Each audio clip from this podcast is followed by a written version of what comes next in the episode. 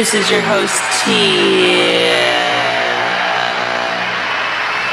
This is your host, Tia. Welcome back to another exciting episode of the Top 10 Live Geek Vibes Nation. Geek Vibes Nation. Nation. Nation. Nation. Nation. The Top 10. The Top 10. The Top 10.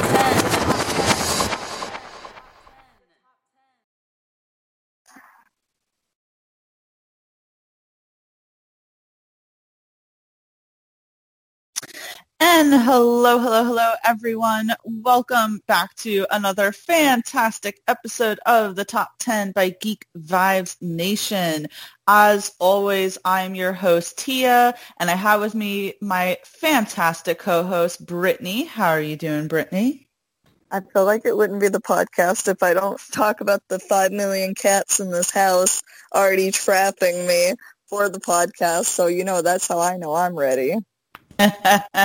exactly. I have my coffee. I have my dog next to me. It's all good. You have Tia. You got Brittany. And today you also have a very special guest. I have been trying to get him onto the top 10 forever. And it is Dan Aquino from They Call This a Movie. You guys have heard me sing their praises for probably months now. I'm not sure how long I've been doing it, but Dan, welcome to the top 10.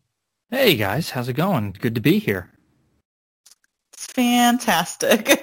I, I gotta Um, say, mm. uh, I'm usually waking up around this time now, so that's probably why you've had a hard time getting me on the podcast. Like ten o'clock. Oh my god. I think that's how it is with everyone I try and get on the top 10. Um, funny story with that. So this is like way, like probably TMI, but I wasn't always the host of the top 10. Ooh. Um, that was before me about two years ago. And the guy who did run it always did at 10 in the morning. Um, because back then we used to use this software that um, you know, you couldn't just record whenever you want to. You had to like record at specific times. So I think I just kept it. And I'm an early bird anyway, but Brittany can tell you that she probably hates it because she's in Arkansas, so she's an hour behind. So she's at nine right now. But Oh, me, man. realistically, I could probably do this at like eight o'clock in the morning just because I wake up Oh. at like six anyway. Like, Oh, uh, Brittany, I don't know how you deal with this. Well, that's like, I'll be, the- Tia will get me sometimes where I'll be streaming and I'll be like up until like one in the morning and I'm like, oh man, I can't, I'm like, oh, I can't wait to sleep in. And then it'll be like 4 a.m. and I'll go, oh no, oh no. It's, cause I love the podcast, but I go, oh no, I've made a grave mistake. So there was one time, um, one of my viewers, he said, uh, I listened to the podcast. He goes, why do you sound drunk? And I said, I sound drunk because I'm so tired that I'm running off of nervous, tired energy. Uh, Well, I'll, I'll on the- tell you, I I woke up at I set my alarm for nine thirty today, and I was immediately thinking of excuses not to do the podcast. Oh, I'm no. just gonna sleep. How do I get out of this? I, I'm dying. That's what's happening right now. I'm I'm dying. Unfortunately, can't make it. But I, I made I made a commitment. I made a commitment, so I, I didn't want to let Tia down because she Well- she came on our podcast and was phenomenal, and so I, I couldn't do that to you. Well, I was going to say on the flip side, when we recorded your guys' episode, and it was like 9.30, 9.40, and I was sitting there going, oh, I want to go to bed. Yeah. I, I think I think the moral of the story is it's hard to podcast. it, it takes it's more than just like getting on and and doing it. There's a lot of effort involved. Yes, absolutely. We're not just sitting here having fun, guys. I mean, we're having fun, but it's work as well. But Oh, yeah. uh, but I am excited that you're here, Dan, because we are doing this week the top 10 worst movie endings. And I was going to say that we did a top 10 years ago, again, when like the other guy was hosting it, um, a like top 10 most disappointing endings, but it's been a really long time and I certainly didn't do this topic with Brittany and I didn't do it with you. So I think that we should just, and first of all, I think bad movies are kind of your specialty, uh, Dan. Uh, that's what you guys cover all the time on They Call This Movie. Every once in a while, a good movie. But before we hop into the top 10, Dan, while you're here, why don't you promote, uh, you know, Stranger Damies? You take over for oh. me this week. oh, man. Thank you so much. Uh, yeah, so we have a real play d&d podcast that we are actually gearing up for the second campaign. With our first campaign went three years so that was a lot of fun. Uh, our good friend mark myers is the game master. Uh, he's also a part of they called this a movie. So new episodes air every wednesday or they will be airing every wednesday and we're going to be doing our character creation uh, episodes uh, this week. So myself and other people of the uh, main Damie network will be introducing their characters and giving a little bit of a backstory for those who are interested in it. So you could follow us on Twitter at Stranger Damies and also Instagram at Stranger Damies. Awesome. Yeah. And we had Mark on probably, oof, Brittany, I can't remember when we had Mark on. I laughed that time because remember he had a he had a kid that was outside the window just like screaming. Not his kid, it was neighbor kid, and we were laughing because I was like, "Man, the kid's got some pipes." oh, I, for a second, I was like, "Kid? I don't think Mark has a kid unless he's been hiding from us for years." he's just been hiding this child from you guys. Uh, you didn't know, but he's good he has a kid. I was actually thinking of the other day because uh, I, I start my IT internship uh, this week, and the guys were like, "Yeah, it's great." And when it gets real slow, we do D and D, and I was like, oh, "My people!" oh, that's awesome. Time everyone has i feel like everyone has a knowledge and love for d&d other than me.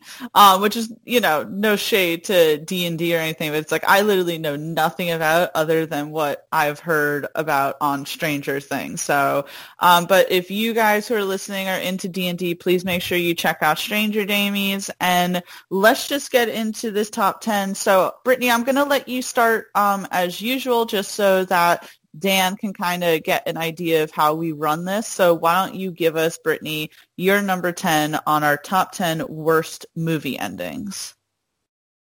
I have to look at the, you know what, I'm not, I'm going to softball it first, okay?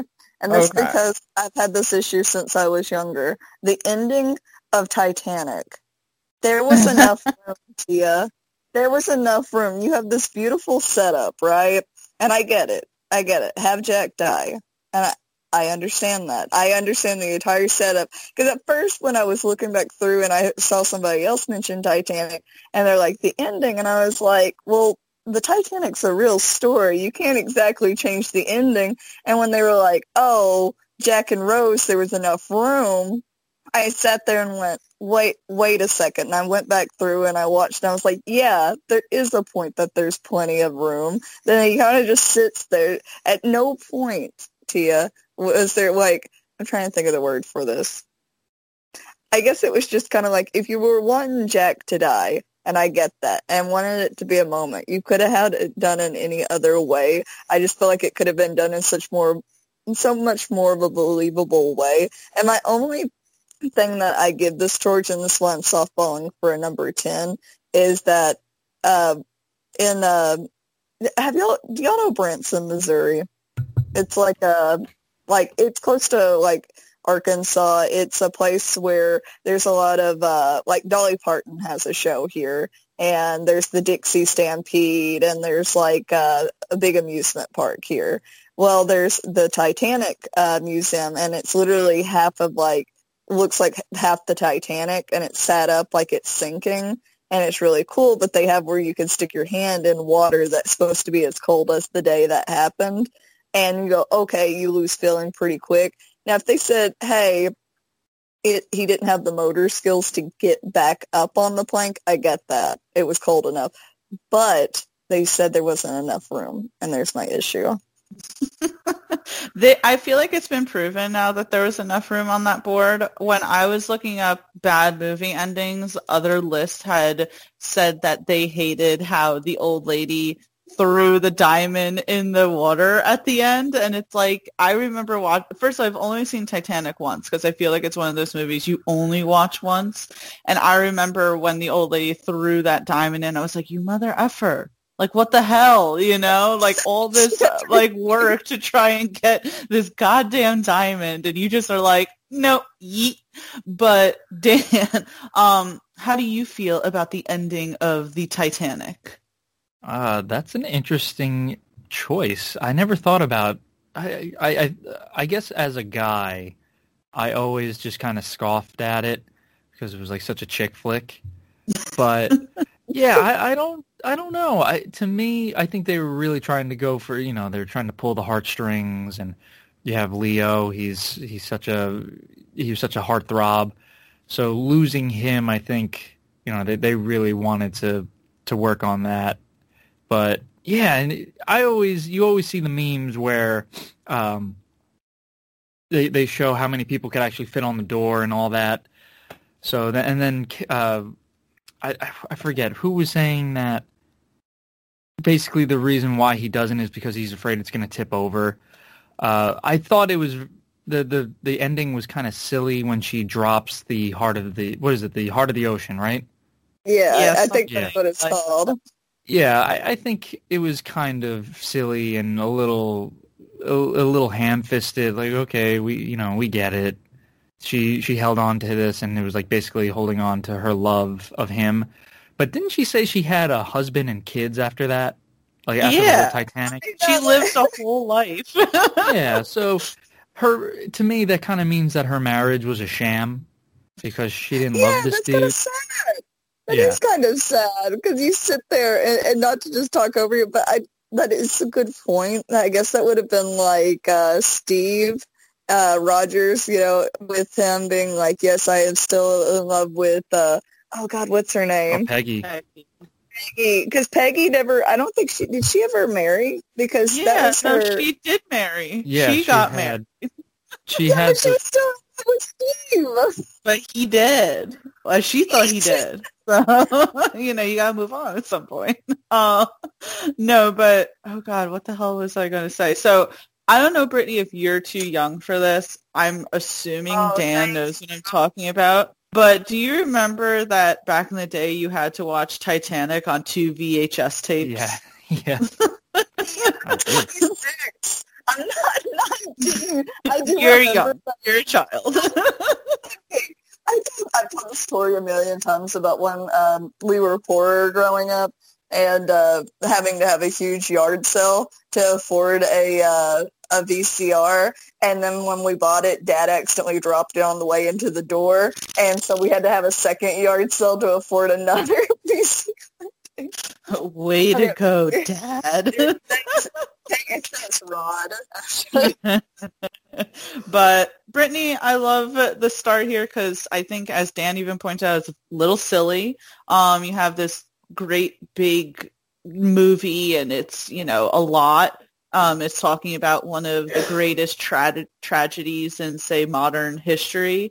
And for you to kind of end it the way you did, which is like the old lady just tossing the diamond in there and the whole argument with the door with Leo and stuff. I, I I think it's a nice softball into this list. But um Dan, I'm going to move on to you for the number nine. And also just to let you know, again, I should have probably told you a few things before this podcast, and I apologize.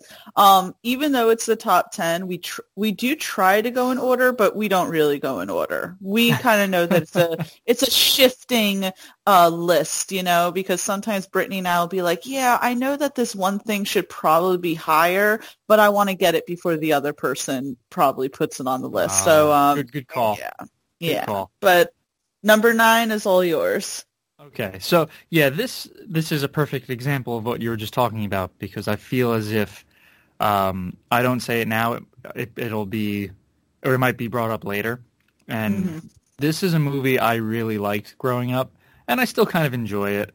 But uh, I feel like it would be a tragedy to not have an M Night Shyamalan movie on this list. so I'm going to put number nine is Signs with uh, Mel Gibson, and I, re- I remember seeing this in the theater uh, as as a young man, and Uh, I was really into it. I, I enjoyed how you're not seeing the aliens. You kind of have that uh, Spielberg Jaws type of feel, and then you see the alien, and you're like, all right, it's a typical alien. And, and the uh, the jump scare was pretty good for uh, how old I was at the time, and I was wondering, it, it's building to this climax, and then obviously it turns out that the weakness is water, and it's the weirdest weakness ever in a movie, I think, and you the argument is always brought up that why would you invade a planet that is made up of 70% of your weakness? You you literally you can't go anywhere. You're going to hit a body of water soon and it was just such a letdown and i even as a kid i remember thinking well that's kind of dumb why would they do that but uh, yeah it, it, with with a movie i'm a I, this might sound uh, polarizing, but I I like Mel Gibson as an actor. He's one of my mm-hmm. favorite actors. Um, so I was very on board with this movie, and then he, he I think he did a good job, and they play the whole faith thing. Things happen for a reason, and fate. But uh, yeah, I think M Night Shyamalan kind of got a little bit too big for his britches in this movie, and like, oh, the twist is that uh, water is their weakness, and I'm like, ah, well, that's that's dumb. Then why would you invade this planet? That's a good point. Because um, if they're advanced enough to actually be able to invade a planet, they should be smart enough to realize that. Oh, so yeah. that's a really good point. yeah, they, they have cloaking technology. In the movie, they have cloaking technology. There's their spacecrafts are hovering, and they show birds flying into the uh, the spacecraft, and then they just reappear. So clearly you're oh, advanced enough to hide yourself, but uh, you would think that yeah, you're like okay, yeah, we're here. They don't know we're here yet. Listen, Captain, we have or whatever the alien equiv- equivalent of Captain is. Uh, there's water everywhere here, man. We gotta, we gotta. yeah, back. that's not good. you know, it's funny. Uh, really quick about the the Mel Gibson part. Uh, Tia has had uh, a, a Twitter interaction over the Mel Gibson thing. Uh-oh. I I keep like getting hate on uh, social media for like the first, you know, I'm getting all these hateful messages because of, you know, my opinion on Hawkeye. And then I, first, so, so the thing about Mel Gibson, right, is like, listen, I'm neither here nor there with the whole thing with it is like, I, you know, I haven't watched a whole lot of his stuff and I'm in no way even have an opinion on him or anything like that. But what you call it, uh, there's a new movie coming out, right? Called Boss Level. It's him and Frank Grillo. Oh and yes. You got, and you gotta know one thing about me, Dan. I fucking love Frank Grillo. Like yes, I good. don't care that he, I don't care that he plays pretty much the same character in everything that he's in. He's badass. He's always you know, bad guy. He's a badass bad guy. but you know, so I saw the trailer for this movie Boss Level and I did a tea time with Tia, you know, talking about it. And I like primarily talked about Frank Grillo for probably nine minutes of the 10 minutes that I did. And I simply mentioned Mel Gibson once. So when Kanan posted on Twitter, it was like Tea Time with Tia talks about the, you know, Frank Grillo, Mel Gibson movie Boss Level. This girl had like a conniption fit that we were promoting uh, Mel Gibson, you know, and she unfollowed us as a result, you know, saying that we oh. were giving a platform to the yeah, and I was just like, I can't, I well, can't. So yeah, that's my experience. with with Mel Gibson, uh, I always like to uh, uh, separate the art from the artist. Uh, right. There's a lot of artists out there that have done bad things, but I still I enjoy what they put out, um, whether it's their music or their movies, uh, anything like that. So yeah, what he, obviously what he did was very upsetting and was wrong, but I still enjoy watching his movies. Um, I actually I was watching the Professor and the Madman on Netflix, it's a pretty good movie, and it's you don't really see a lot of him. So anytime I get a chance to watch a movie of his, I'll you know I'll watch it.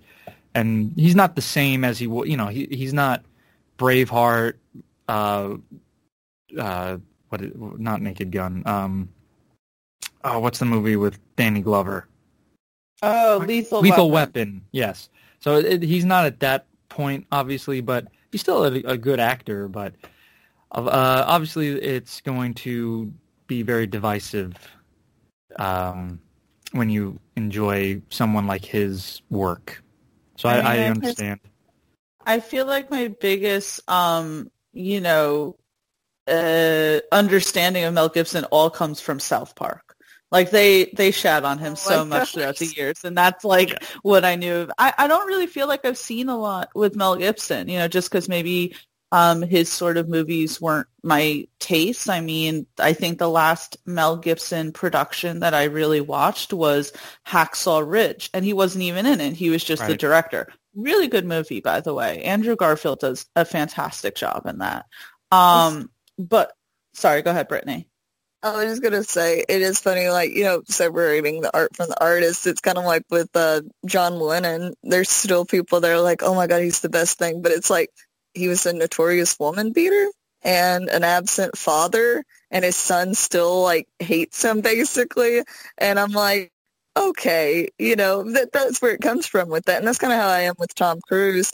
I hate Tom Cruise's association with Scientology, but you have to admit he's a really great actor and I don't like to like him. I don't like to like him in things, but you can't say he doesn't put his full effort into it.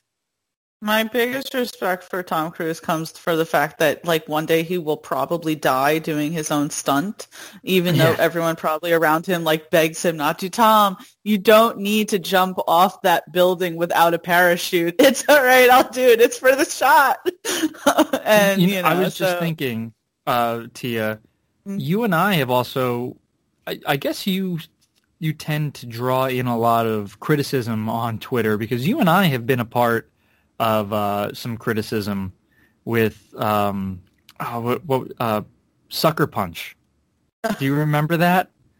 Um, I can't really remember that much because anytime Zack Snyder like is involved, I'm sure I get some criticism. Going Oh yeah, my way. someone someone came after. They were basically saying it was a work of art, and we were kind of just telling him, well, it, it kind of promotes like rape, so it's not a great movie. And then it's uh, you can't remember all the female characters other than Baby, so it's not a good portrayal of strong female characters. And this guy wasn't having it. It's like it was beautifully shot. It's one of the best. It's like one of the most misunderstood Snyder films. So I, I think you know what that might have to show up on this list at one point. Sucker Punch. um, I was gonna say really quick. Oh my god, I was listening to your guys last. They call this a movie, and now I can't remember what it was. Not the one you just came out with. What was the one before that? uh, so we just did Savage Beach, and then I think the one before that was Johnny Mnemonic. Okay, yeah, it was the Johnny Mnemonic, and there was at some point that you were talking about like underrated films and people calling them masterpieces, even though they suck. But there was one movie that you did mention on that list that I really liked, and I can't remember. And I was listening, going, "I really liked that movie." Oh my I- god, I I, forgot which one. A lot, a lot of the times it's like the Amazing Spider-Man. Everyone on Twitter is like, "Oh, you know, Oh, this is a yeah. masterpiece." Um, you know, obviously you have your Batman v Superman's Dawn of Justice. That's an underrated classic. Oh, God, you know, Cry Me a River, man. It's sometimes movies are just not good movies, and that's yeah, okay. I, forget, I forget which one it was. It wasn't any of the ones you just mentioned. Now there was Yeah. one that I was like, no, I've liked that for a long time, but I understand like what you meant. Um, because my whole understanding always would say like the Amazing Spider-Mans was that they were kind of crap. And Yeah. that's the reason why they never continue. And then suddenly all these people want to ask, act as if Andrew Garfield is God as Yeah. Peter Parker. And I'm like, well, I wasn't seeing any of that when it came out. Right? So yeah. Where I were you guys when this movie came out? Yeah, so I definitely understood what you meant, but I will I'll have to like re-listen it. There was one movie I swear that you mentioned and I was like, man, I always fucking like that movie. But uh, going back to um, your choice for signs, I will admit that I've never seen this movie. Um, just because I don't really find M. Night Shyamalan's like work something that I actually like. hmm I saw I saw Split and I liked Split, but it always seems from what I can hear and um Brittany's seen a few of his movies where Don't you take my pick, girl. I'll fight no, no, I'm not, I'm not taking a pick. I'm just saying, I'm just saying where it's like it always seems as if he kind of has like a letdown ending. I always hear these things about M Night Shyamalan where it's like, oh, this movie didn't hit the mark. It's like every movie seems to like not hit the mark for him. Am I right or wrong in saying that? A lot of them don't. Yeah, uh, he he had Sixth Sense, which Mhm. everyone loved, and then he kind of got full of himself, where he's like, "All right, well, everything's going to be a twist ending now, instead of it just being a natural conclusion to the movie that he started." Um, I think Signs was kind of. I it's. I think Signs was the next movie that came out after Sixth Sense, and you could kind of tell, like, okay, maybe this guy's not the genius we pointed him out to be. Mm. I think if Oh. he did a movie where he had no crazy twist at the end, that would be the best twist for him. Because since he's so known for it now, he's so known for it now that whenever I see his name tied to something, I, I'm already like, okay, what's the surprise ending? I'm already like searching for it. And normally you can guess it by the end because you're like, what's the most craziest ending you think of? Oh, this. But if he had no twist, you would just sit there and go, but what happened? And Ooh, that would, for me, would be ultimate. Brittany just wrote M Night Shyamalan's next feature film. That was He owes his success to you Um, now. I yeah, know. exactly. I'm a genius. Thank you for recognizing. but um great pick dan um i'm gonna get number eight and so full disclosure this is a movie i haven't seen in a really long time and i think i only saw it once but i remember when i saw it i was so disappointed by the ending of this movie i was like this is fucking bullshit um and it's city of angels with Nicolas cage and meg ryan i don't know if either of you have Ooh. seen this movie but just to give you a quick No. backstory, okay, it's all about Nicolas Cage being an angel, like a literal angel, not like, oh, he's nice, a literal angel. And he falls in love with Meg Ryan, the human. And the whole movie is about this, like, you know, forbidden love because he's an angel and he's supposed to be emotionless and but you know he's obviously falling for Meg Ryan and it's this whole film about like the back and forth and questions of morality, humanity, you know, all this crazy shit. I mean, I'm not saying it's the most prolific frickin', you know, movie ever. It's certainly not, but you know, it's this whole back and forth between them. And then, spoiler alert, at the very end, Nicolas Cage becomes human for Meg Ryan's character, right? And then she fucking dies. She dies and they can never be together. And so then he's just left being a human and just realizing that like now he's just a human alone. And the whole reason why he became a human was for Meg Ryan and she died. And so that's like the short end of it. There's no reason really to go too much into it. That's the gist of it. So yeah, I'm sorry, Brittany. I hear you like going, but so what do I you didn't, think? to, I didn't mean to laugh so hard. I think it was because I was just like, I was like listening and I was really deeply and I was just kind of like uh, staring out the window. And then I hear, and then she died. And I went, no. Oh, that's funny though. I mean, because I think it makes me think of uh, in Hercules when Meg like sells her soul just for the dude to run off with like another Yeah. woman. Like, and I That don't know why I did that. here.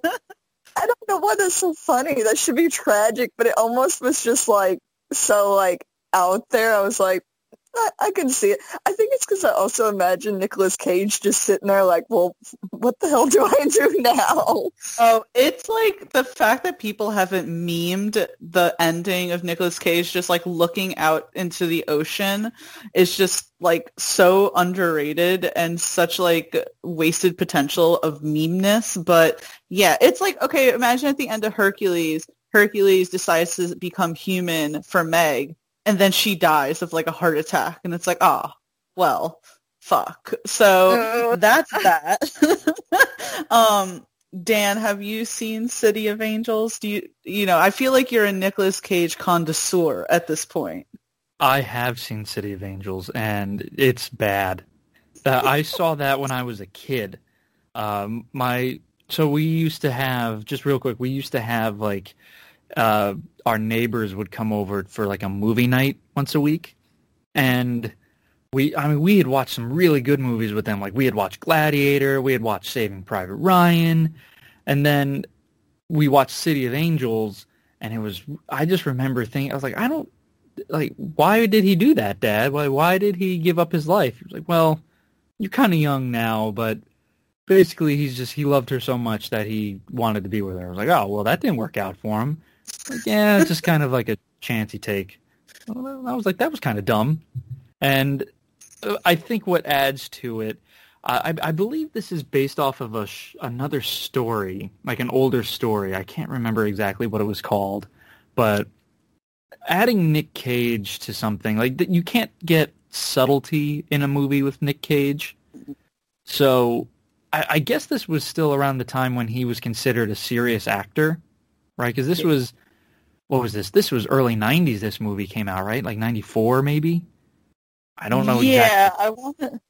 I'll look it up. I want to say that it was definitely a 90s because, I mean, that's kind of when Meg Ryan also was the go-to for films. Now, you really don't see that anymore, and you haven't probably in the past, like, 10 to 15 years. Yeah, uh, th- this was '98. This came out. Okay, Okay. so yeah, I, I only saw it that one time, and I hated it so much. I swore I'd never see it again because it was.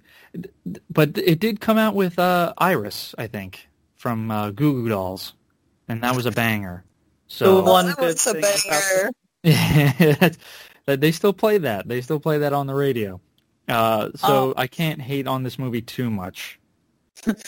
Um, back when I was in college, I used to work at a bakery and yada yada. And there was my coworker Claire, who's still a very good friend of mine to this day. And for some reason during college, I went through like a Nicolas Cage kick. I just liked his movies and I Oh, was just watching everything. No, and then, but so I liked him as an actor.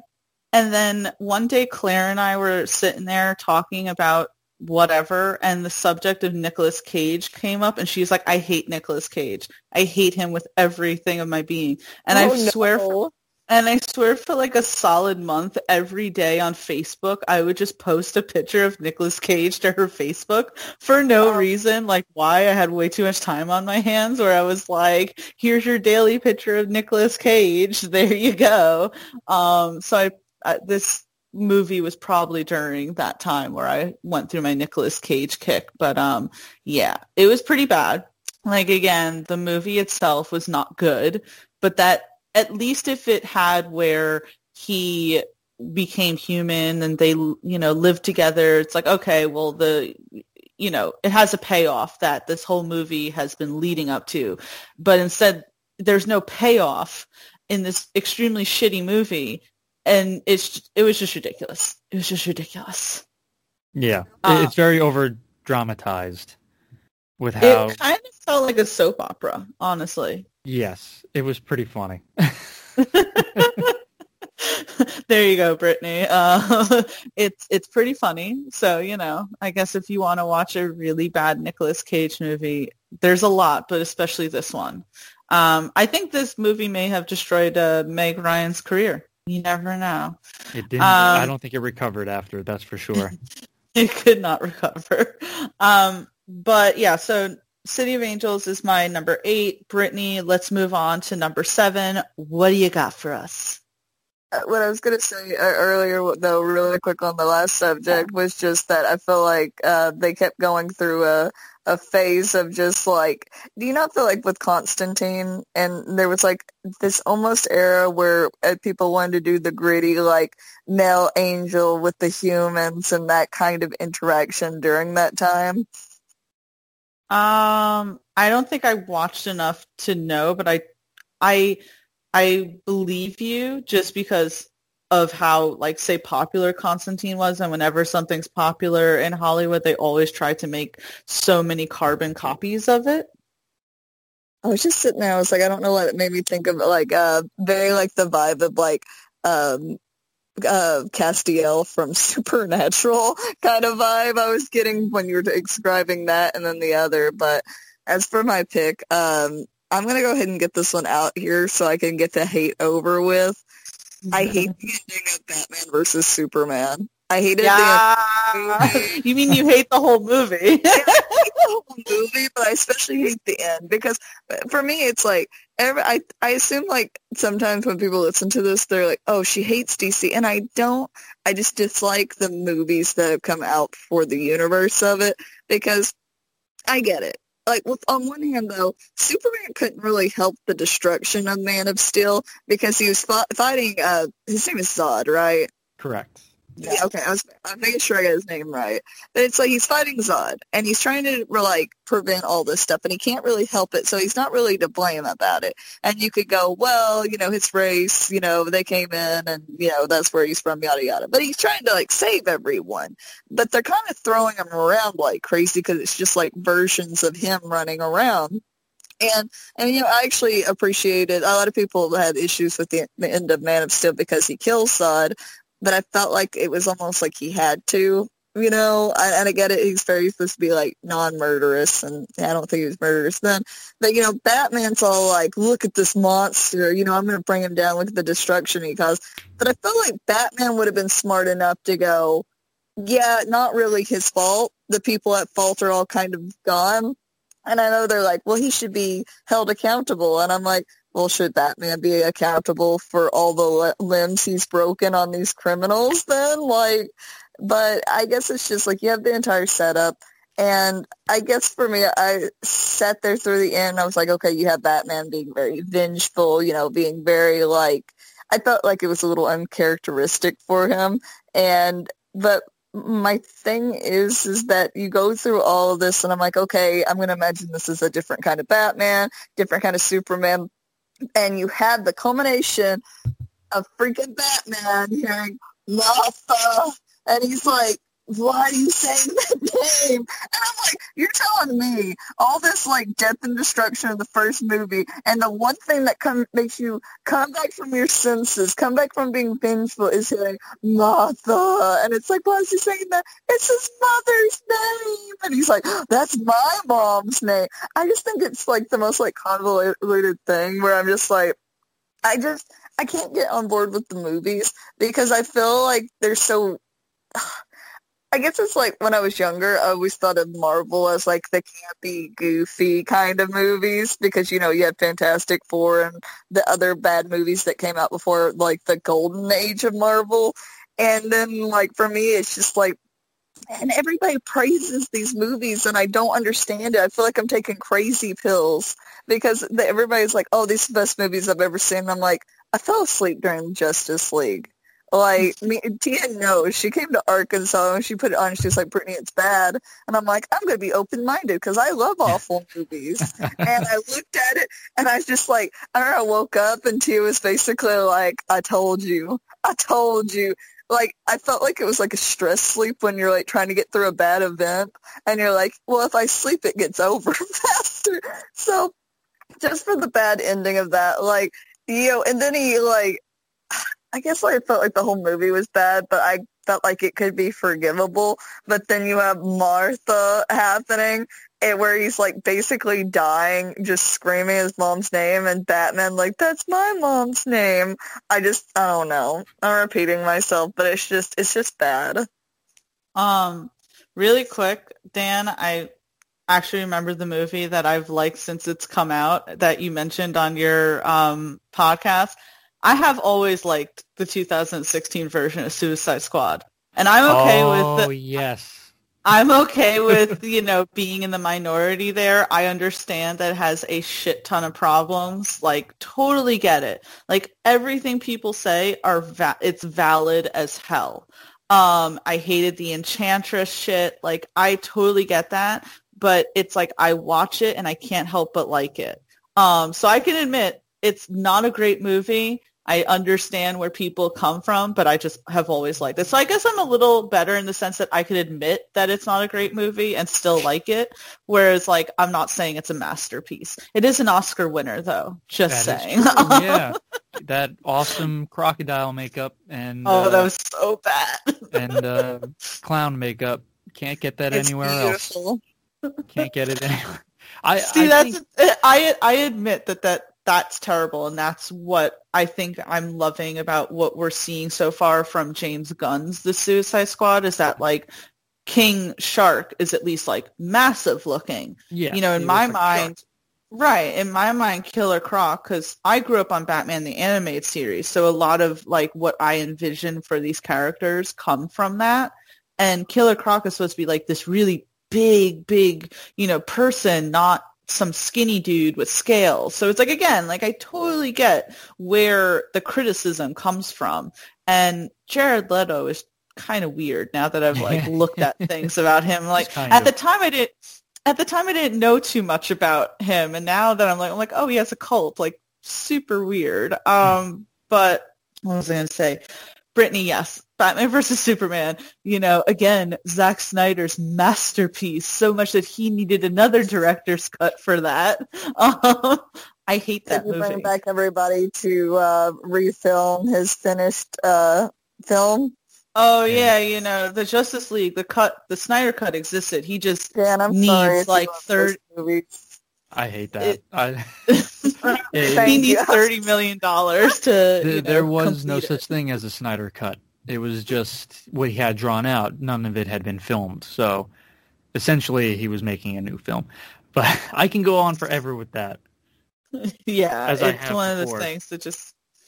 But for Batman versus Superman, like first of all, I hate the whole entire fucking movie. It was three hours of my life I'll never get back. But my biggest gripe, on top of the Martha shit, on top of I, I've mentioned this before on other podcasts. I never liked the whole thing of oh god, he destroyed the city. It's like yeah, but he was doing it to save the world. Like you know, the world would have been destroyed, right? Um, it's the same thing like where I never got the whole thing with Sokovia where they're like, oh my God, you destroyed Sokovia. I'm like, yeah, but Ultron wanted to destroy the world. The world Yeah. would have been gone. You know, I I mean, think it's because they technically made Ultron. no, and I get that. I'm just saying it's like that whole thing is the same thing with like Batman versus Superman, where I was like, Superman was just doing what he had to do. Sorry, a few buildings got knocked over. Like the needs of the many, you know, outweigh the needs of the few, which I know sounds like fucked up, but I'm just saying. Um, but with the thing about Batman versus Superman, it's like I hated that ending fight. It was so ugly looking. Yeah. Zack Snyder has this whole thing where it's like he has to have people like slow mo like fly or jump and you know it has to be like you know camera's angles got to go in and out and you know all of a sudden they're like there and Wonder Woman shows up and Batman and Superman look at each other and they're like oh I thought that she you know was with you and it's like I thought she was with you and it's like they look oh like two my god! you know I hate that I hate Jesse Eisenberg. I hated um Lex Luthor in this. It was not Lex Luthor. Like I don't know what that was that Jesse Eisenberg was doing. And that's another again, like going back to what Dan was saying, that's like another thing where people are suddenly saying like it was an underrated performance, Yeah, you I was just gonna say that. when are we gonna when are we gonna have the discussion where Jesse Eisenberg was a top tier villain? Like never, because that's not a true statement. I, I didn't know we were see taking crazy pills. That's how I feel. Like just as Brittany said, when I think of these movies, it's as if I feel as everyone else is taking crazy pills because I'm looking at it in one sense and suddenly I'm looking online and people are talking about how like no one does it better than Zack Snyder. Everything was great. The direction, the vision, you know, and there was a lot of problems, right? With Wonder Woman 84. We talked about this, but I hate when people are saying that the reason why Wonder Woman 84 wasn't good was because Zack Snyder wasn't involved. I'm like, no, that that was not the reason at all. Please keep your man away. I saw this one article where Zack Snyder's like, what Marvel film I'd like to direct? And it's like, you stay away. You stay away from Don't touch it. Marvel.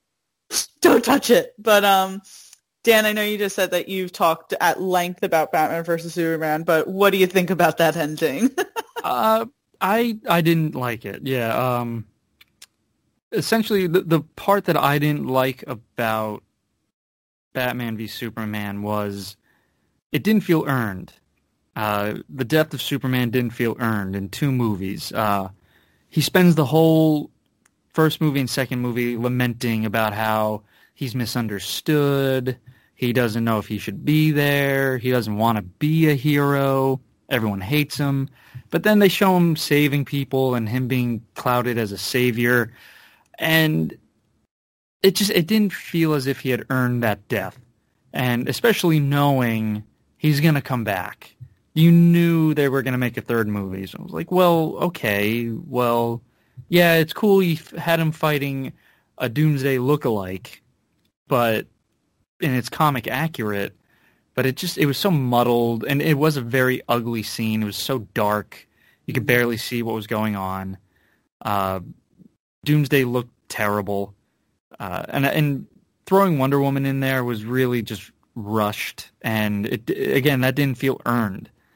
Um yeah, it, it was just a sloppy movie and like Tia said, that's that's why he needed a director's cut. Um, I don't know. It it just it didn't seem. It, it, I know it was supposed to be his vision of it, but it was it was just a bad vision.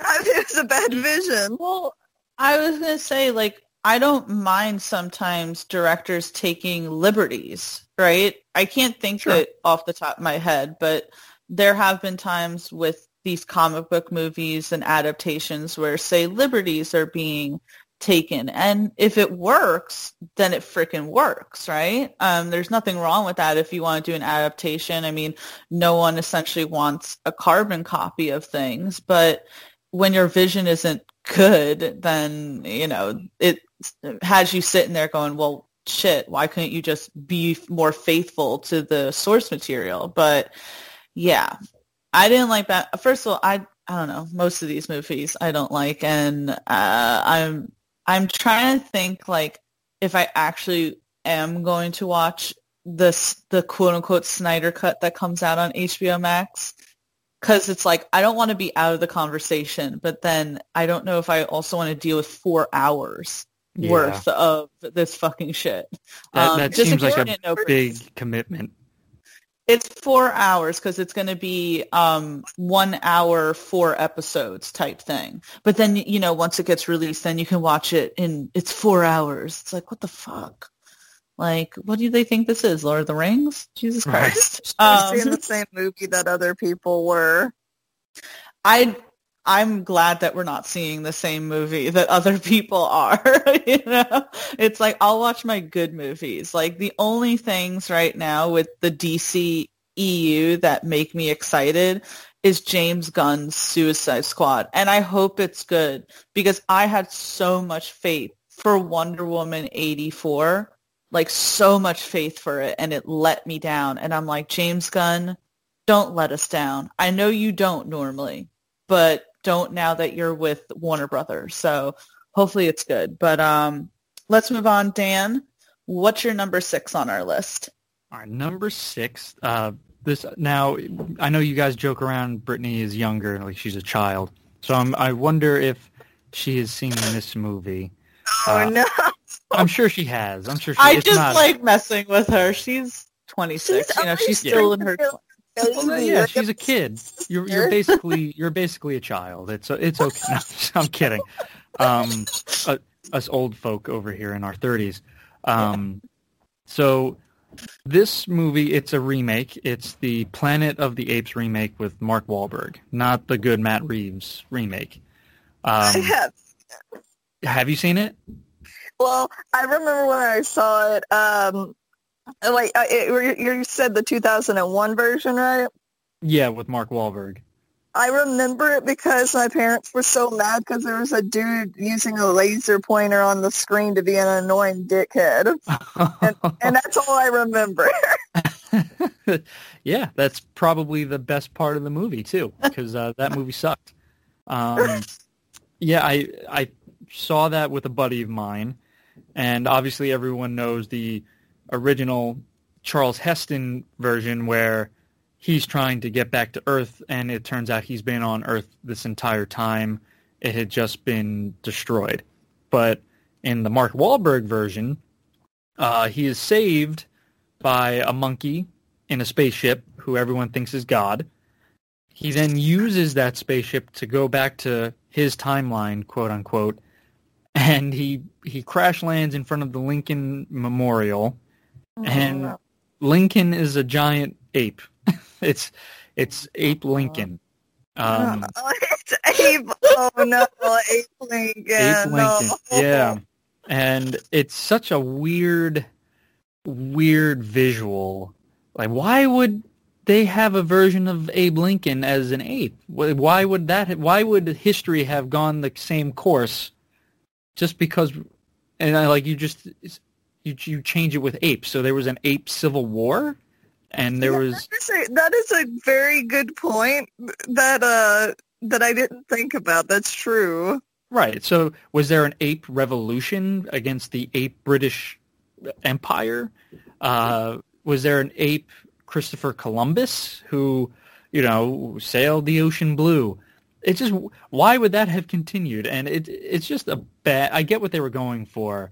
It's like essentially he he was uh, in that timeline forever, but it was just it was very jarring and it it didn't land. And I that was a Tim Burton movie if I'm not mistaken, um, which kind of makes sense because Tim Burton's a crazy guy, and it's yeah it was just it, it didn't have the same impact as the original Planet of the Apes with the the Statue of Liberty and the ocean destroyed. Charlton Heston, you blew it up, you maniacs! It didn't have that. You, I mean, you had monkeys in cop uniforms. It looks so dumb. It's just very awkward. Yeah, it, it just it didn't have the impact they were going for. So I haven't actually seen this movie. I apologize for that. So I'm the one who actually has not seen it. But hot take here. Um, I don't really enjoy Mark Wahlberg movies. They're few Yeah. and far in between. Yeah, they they, they are very hit or miss. Like I like the fighter, but I think I only really like the fighter because of Christian Bale's portrayal, not necessarily because Mark Wahlberg. Or yeah, pretty much that. But um, Brittany, you said that you did see it, but the only thing that you what'd you say? My Transformers. Well, it's Oh god.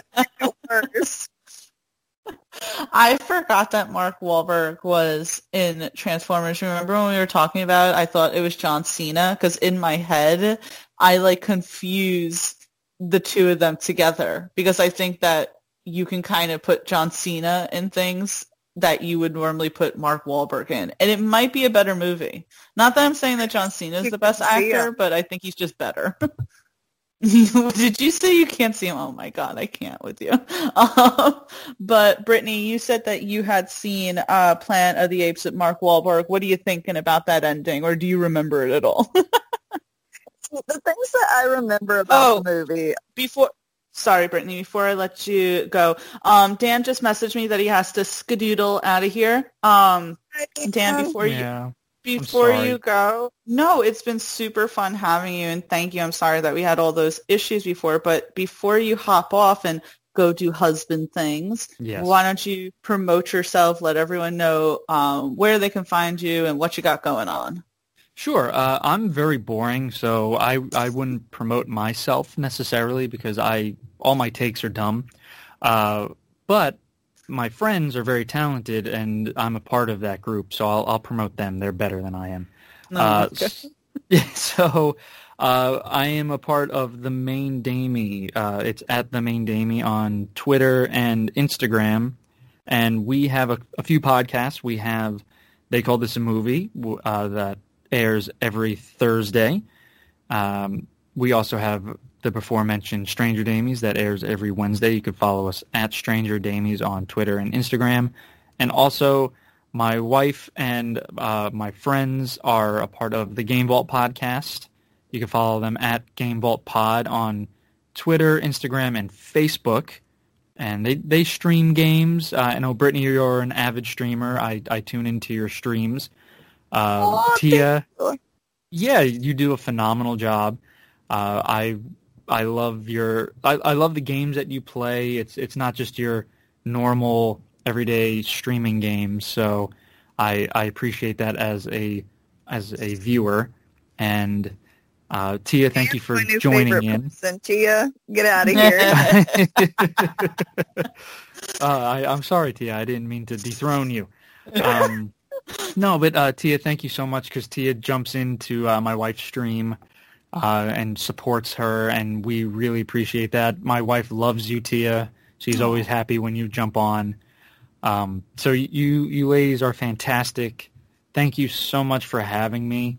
Um, I really appreciated it. This is a lot of fun, and I, I do hope I can do this again at like a later time in the day. well, uh, next time we decide to do it later, I'll let you know. But Dan, thank you for joining. Tell Mark and, and Jen that I said hi and have a great rest of your Sunday. Thank you guys. Take care. Thank Bye. Dan. Bye. Um, but Brittany, did you want to um, give your thoughts on Planet of the Apes, which I did not see? Um, I did not see this one with Mark Wahlberg. What I remember is I remember at least that there was one part in it where uh, that like the apes would buy like humans because they treated them like pets. And I remember like there was like I I think this is still the same movie because there was like I can't remember if there was another one after that, but if I remember the way it was, I remember like like this uh ape is like a little girl and it's like, oh mommy, mommy, I want that one and like pointing to like a human child to be like taken away from her parents and I remember that freaked me out as a small child watching it. Because you gotta remember if it's two thousand and one, I was like uh seven years old. So I was That like, "Ugh." Yeah. and now thinking back when he did say it's like, oh, you had uh, Ape Lincoln. Uh, that does it give you a good point where they're like, the, there's like cop apes, and you're sitting there and you're like, okay, you know, I get it. Like it's to show that history has changed, but that does open up the point that it's like, why was Abe Lincoln so important? And you have all these reasons, and you go, well, did all those reasons happen in their world? And they're like, that doesn't make sense. Like, was there a ape Shakespeare? Was there an ape Picasso? Like, I have so many um questions. Feel like too, it's like you know a lot of our recent you know, and it was trying to make like a commentary about like you know apes are so intelligent and we keep them in cages. But the thing is, is though, if I feel like if we hit the point where we were hearing them talk, know, we would treat them a lot better. You know, I think we should treat them better anyways. But you know, I feel like we would have more like empathy from people. But it's like you have the apes that are like, oh, the humans, you know, and the humans are fully capable of speech. You know what I mean? Like they're mm-hmm. still able to talk and feel and like really express their feelings on things. So that's why it confuses me whenever they do that. I'm like, that doesn't make sense. I guess like it was just all very confusing. It sounds confusing, and I will say that like like Planet of the Apes has never been something that I necessarily was into, you know? Like I know what Dan is talking about with the original, you know, the um you blew it up, you damn dirty apes, you know, and it's like I know that the I know the original I believe probably is on like AFI's uh, top 100, you know, classic movies of all time. Um but I don't remember having seen the original I don't remember having seen the Matt Reeves ones, which everyone like really loves, just because it, it was never my thing, you know. But I would imagine, Those either.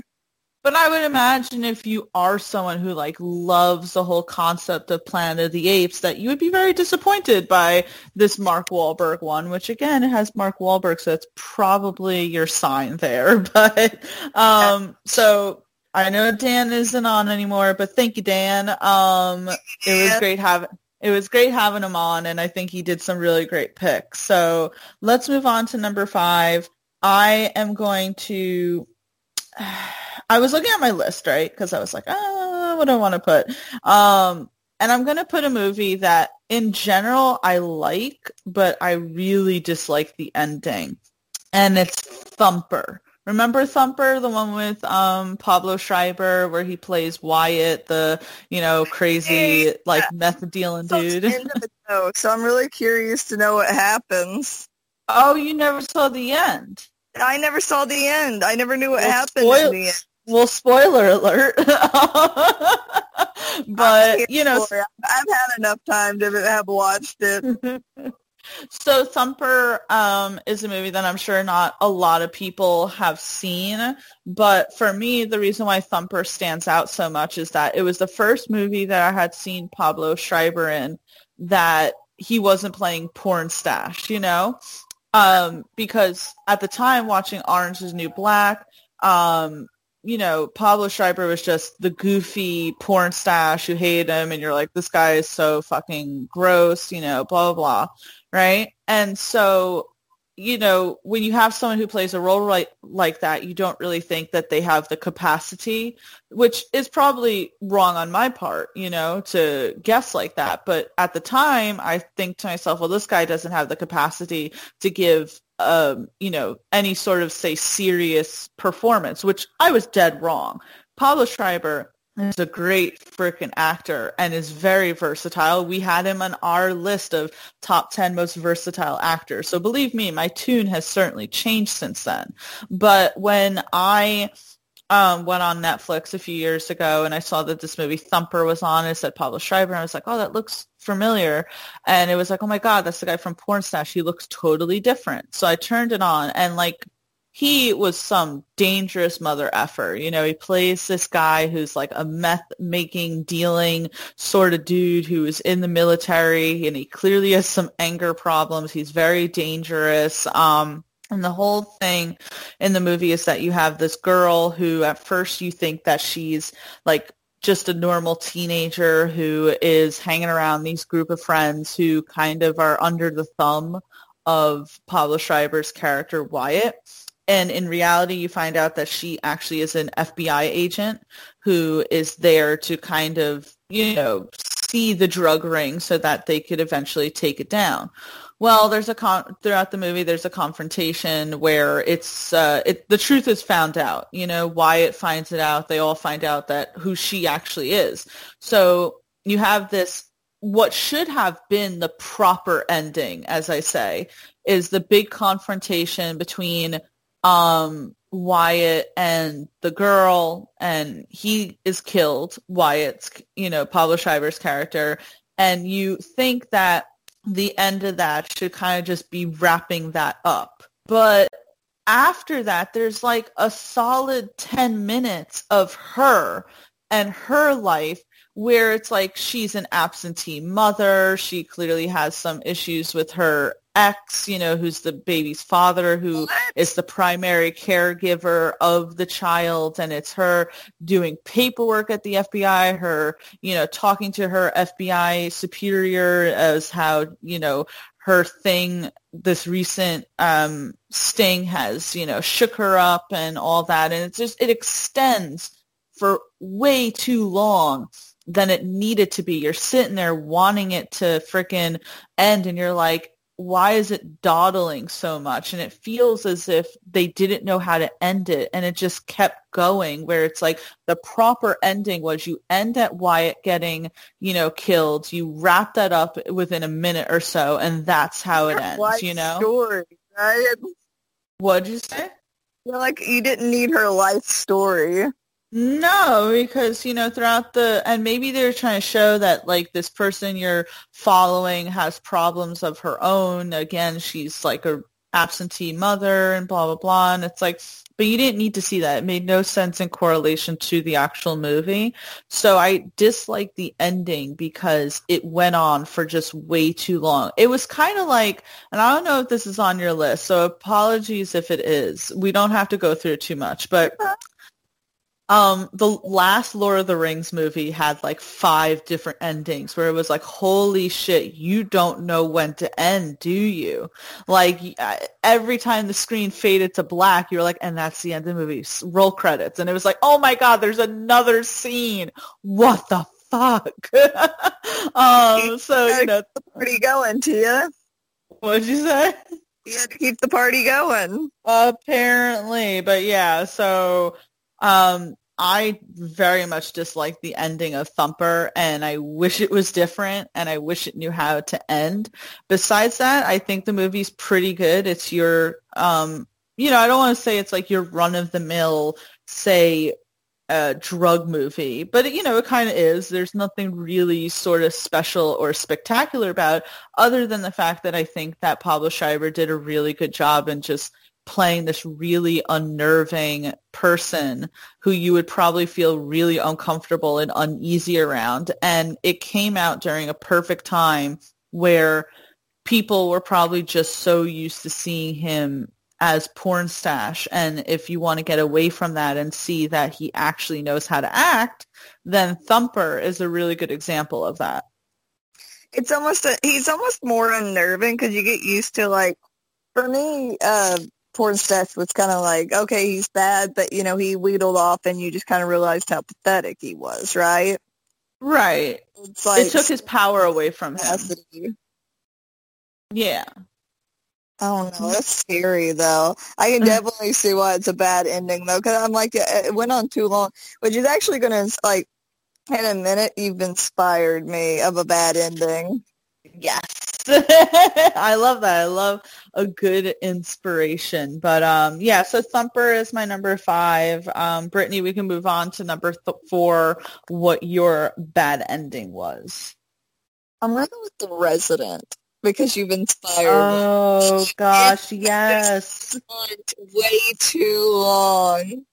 Um, so me and T have talked about this movie a few times, but The Resident is about, um, I'm trying to think of the best way to describe it. Basically, a doctor who went through a bad breakup, she's looking for a new place to live, finds a perfect place that just seems too good to be true, which it is. Turns out, uh, the landlord, who it seems very kind, he's given her a killing, I think it was like 1800 a month, and she thought it was like 18,000 a month.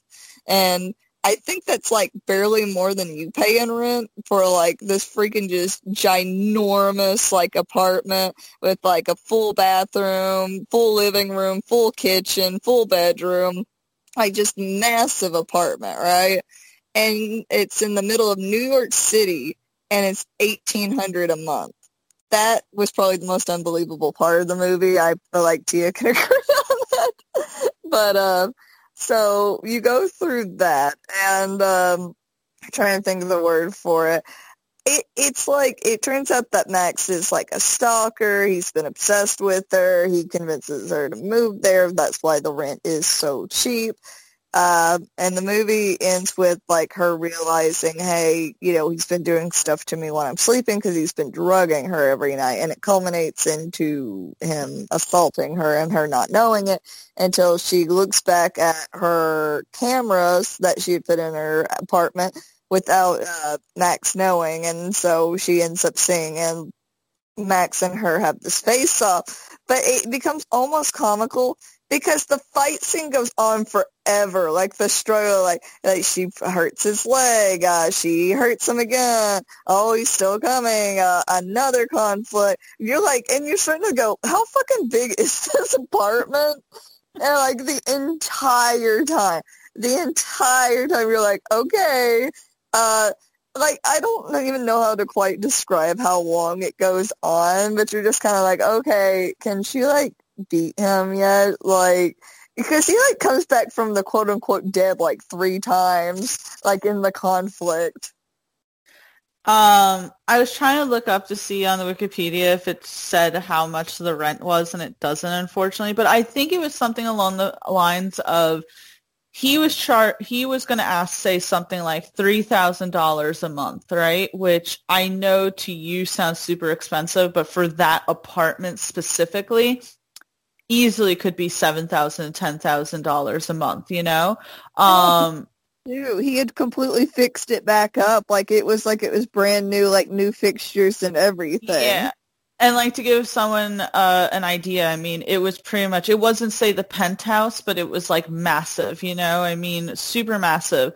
And the whole thing was like, at first she thought it was like $30,000 a month. And he was like, no, it's 3000 which again, super freaking cheap for that apartment. I mean, the amount of bedrooms, the fact that it had a wine cellar in it, it literally had a wine room in it. It had a wine room in it. It had like a classic bathroom, you know. Sorry, go ahead. No, I was saying like the bathroom was the size of my bathroom.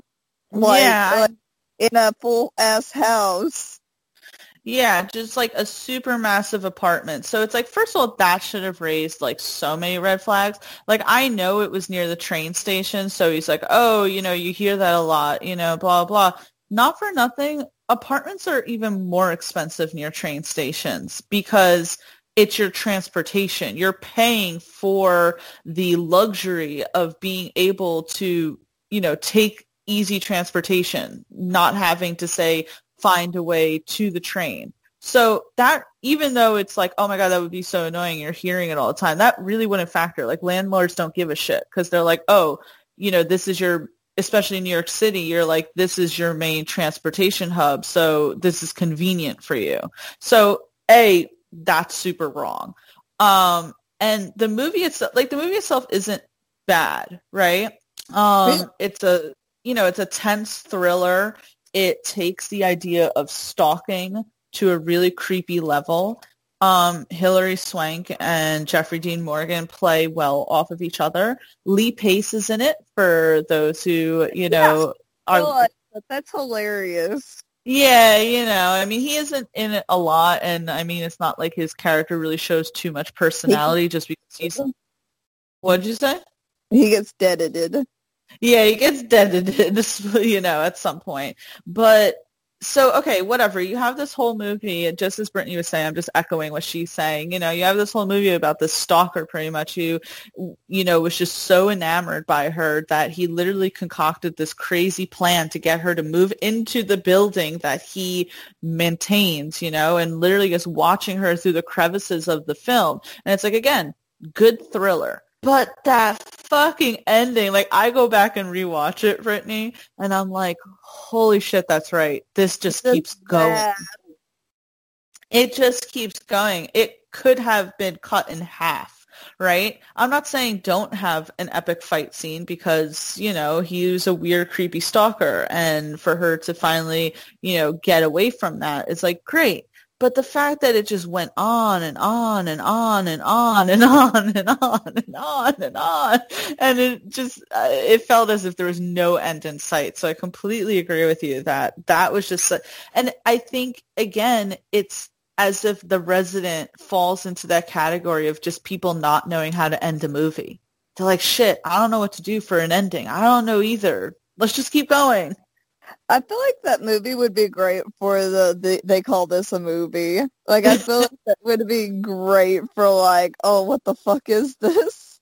Right? We should definitely suggest it. They should definitely go over it because I, I feel as if you can definitely point out things throughout the movie. It's not just the ending, which again, you know, just the same thing with Suicide Squad, right? I liked it, but I can point out its flaws. So I feel that's how it is with The Resident. I like it, but it certainly has its flaws. You could tell it's a little bit of a low budget film.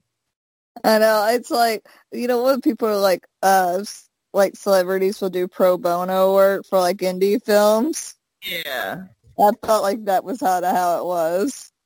Yeah, you kind of because I mean, all like I don't know how popular Lee Pace was at that point, so this could have definitely been one of his, you know, starting movies. Um, all actors do that when they're getting their feet wet, but at that point, Hilary Swank and Jeffrey Dean Morgan were certainly known actors. So the fact that the both of the and Christopher Lee was in it, he played the grandpa.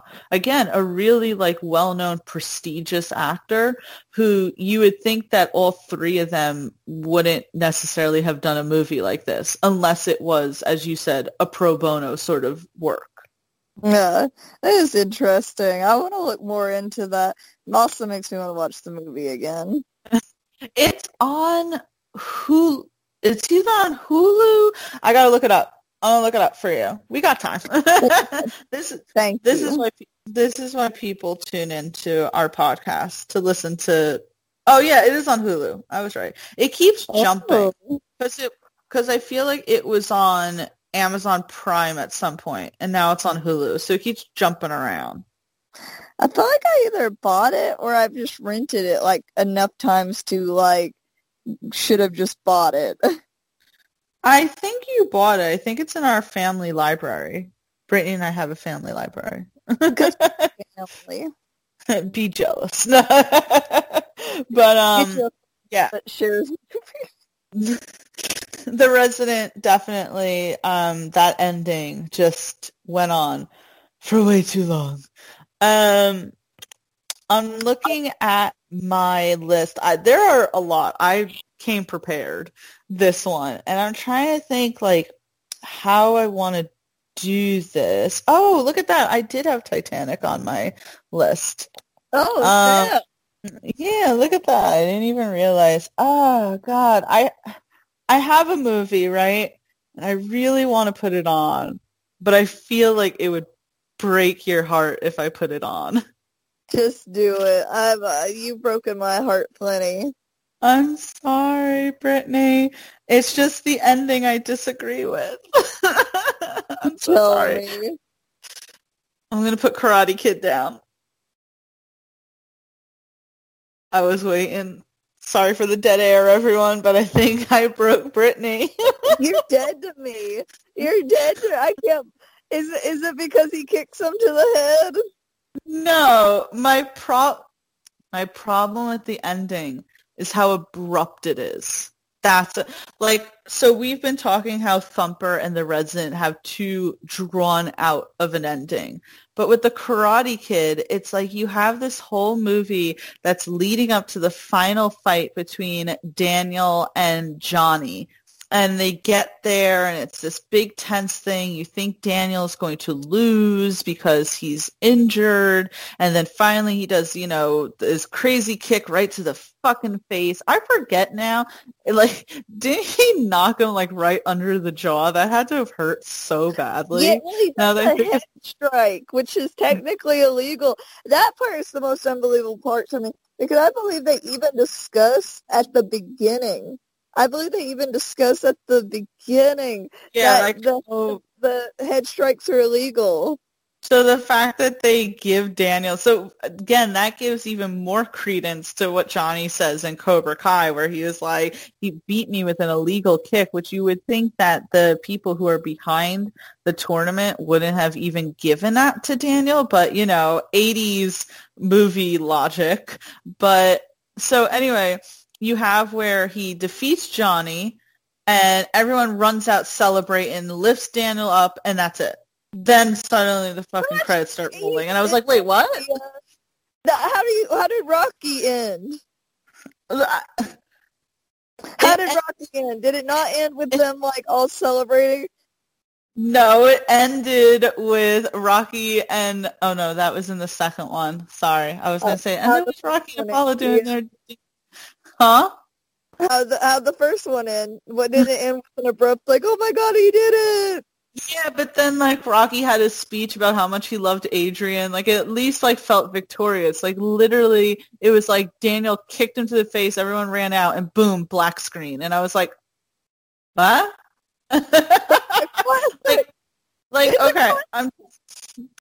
You know how they started Karate Kid 2 with Daniel and Mr. Miyagi, you know, going out to their car and seeing Kreese wanting to like kill Johnny and, you know, Mr. Miyagi beating the shit out of Kreese. Like that's how they should have ended the first one. They should have ended the first one how they began the second one. That's how they should have ended it. I'm just saying, I know this is your favorite movie and I'm not trying to like throw it any shade, but that ending was so abrupt that like when Paulie and I watched it, we both looked at each other and were like, that's it? Like, that's it. That's it. I need to rewatch. I haven't seen actually Karate Kid in so long. I need to remember if it actually is abrupt or if you're just a It's dirty so- liar. No, it's so abrupt, Brittany. All right, I wouldn't lie for that. Like, it's so abrupt where it's as if they just and maybe like that's how things were done in the 80s you could be perfectly right. I got to go back and rewatch the first rocky because maybe that is how it ended as well. But i'm just saying that watching it now it's the equivalent to I know you never watched The Sopranos and I didn't really watch it either, but I at least know the series finale was literally like they're in a diner and suddenly black screen. And it was the most abrupt ending where people were just like, what the fuck happened? And it's like, that's how I felt at the end of Karate Kid. Like, I don't understand. Um, I don't understand it at all. I don't. I don't. I don't. But yeah, so I'm sorry, Brittany. Did you have anything to say about that? I'm sorry. um, it's not I, that I don't. My disappointment is immeasurable. I'm sorry. I'm just saying that I wasn't going to originally put it on the list. I had others, but it's I was okay. like, you, but I will never forget it.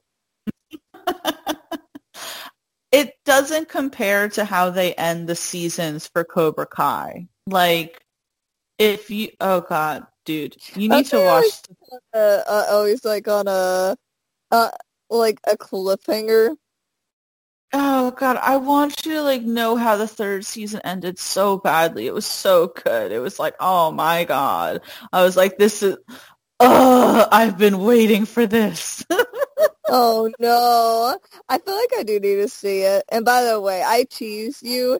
Yeah, like I'm sure it is very abrupt. It's been a very long time since I, since I've actually seen it. All right, I'm not going to spoil the ending of season three, right? Just in case you decide to like watch it. The only thing I will say is that at the end of season three, the song, um, you know, I've been waiting for this all my life. Hold on. You know, like that song plays and you're like, I have been waiting for this. I have been waiting. oh my gosh, Tia. It's so good. But Brittany is kind of like the Karate Kid connoisseur because I've only watched the first Karate Kid and I only watched it after I watched the first two seasons of Cobra Kai but I've never seen the second. He became a Johnny sympathizer, so it's like skewed your point of view. I do like Daniel a lot better in season three than I did in seasons one and two. He became less of a dick, but um, I was gonna say, you know, the show does a really good job in explaining who these people are that they keep bringing back. But I would imagine that if you're like a really big fan of the Karate Kid franchise, that you get really excited because in season three, they bring back like several characters from the second movie.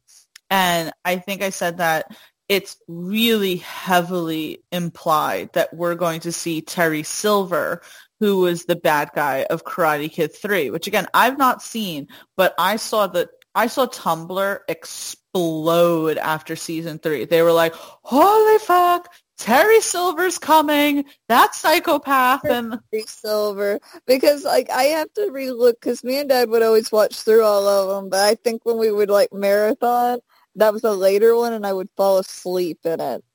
Well, because I don't know if you remember in the first, how far did you get in Cobra Kai? Which is so funny. She suggested it to me, and now I'm further ahead than she is. Hey, don't you judge me, Ricky Bobby. Did you finish the first season?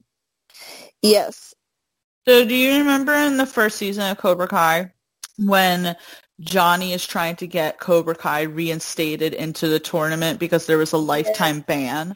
And yeah. the people which I don't get because I'm like, uh, yeah, they technically did bad things, but why did he get banned? I can't remember. Why did it really get banned? Well, I think they got banned because of the events in the third movie with Terry Silver.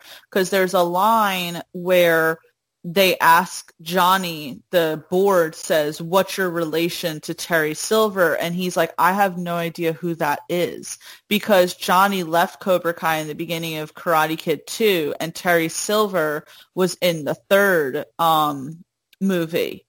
And I think the big thing was from what I guesstimate, from what I can put together, because there's at some point even either in the first or second season of Cobra Kai where Daniel says to Robbie or whomever he's he's freaking talking to that at some point he joined Cobra Kai. And you're like, when? That certainly didn't happen in the first two movies. And I think it yeah. happened in the third.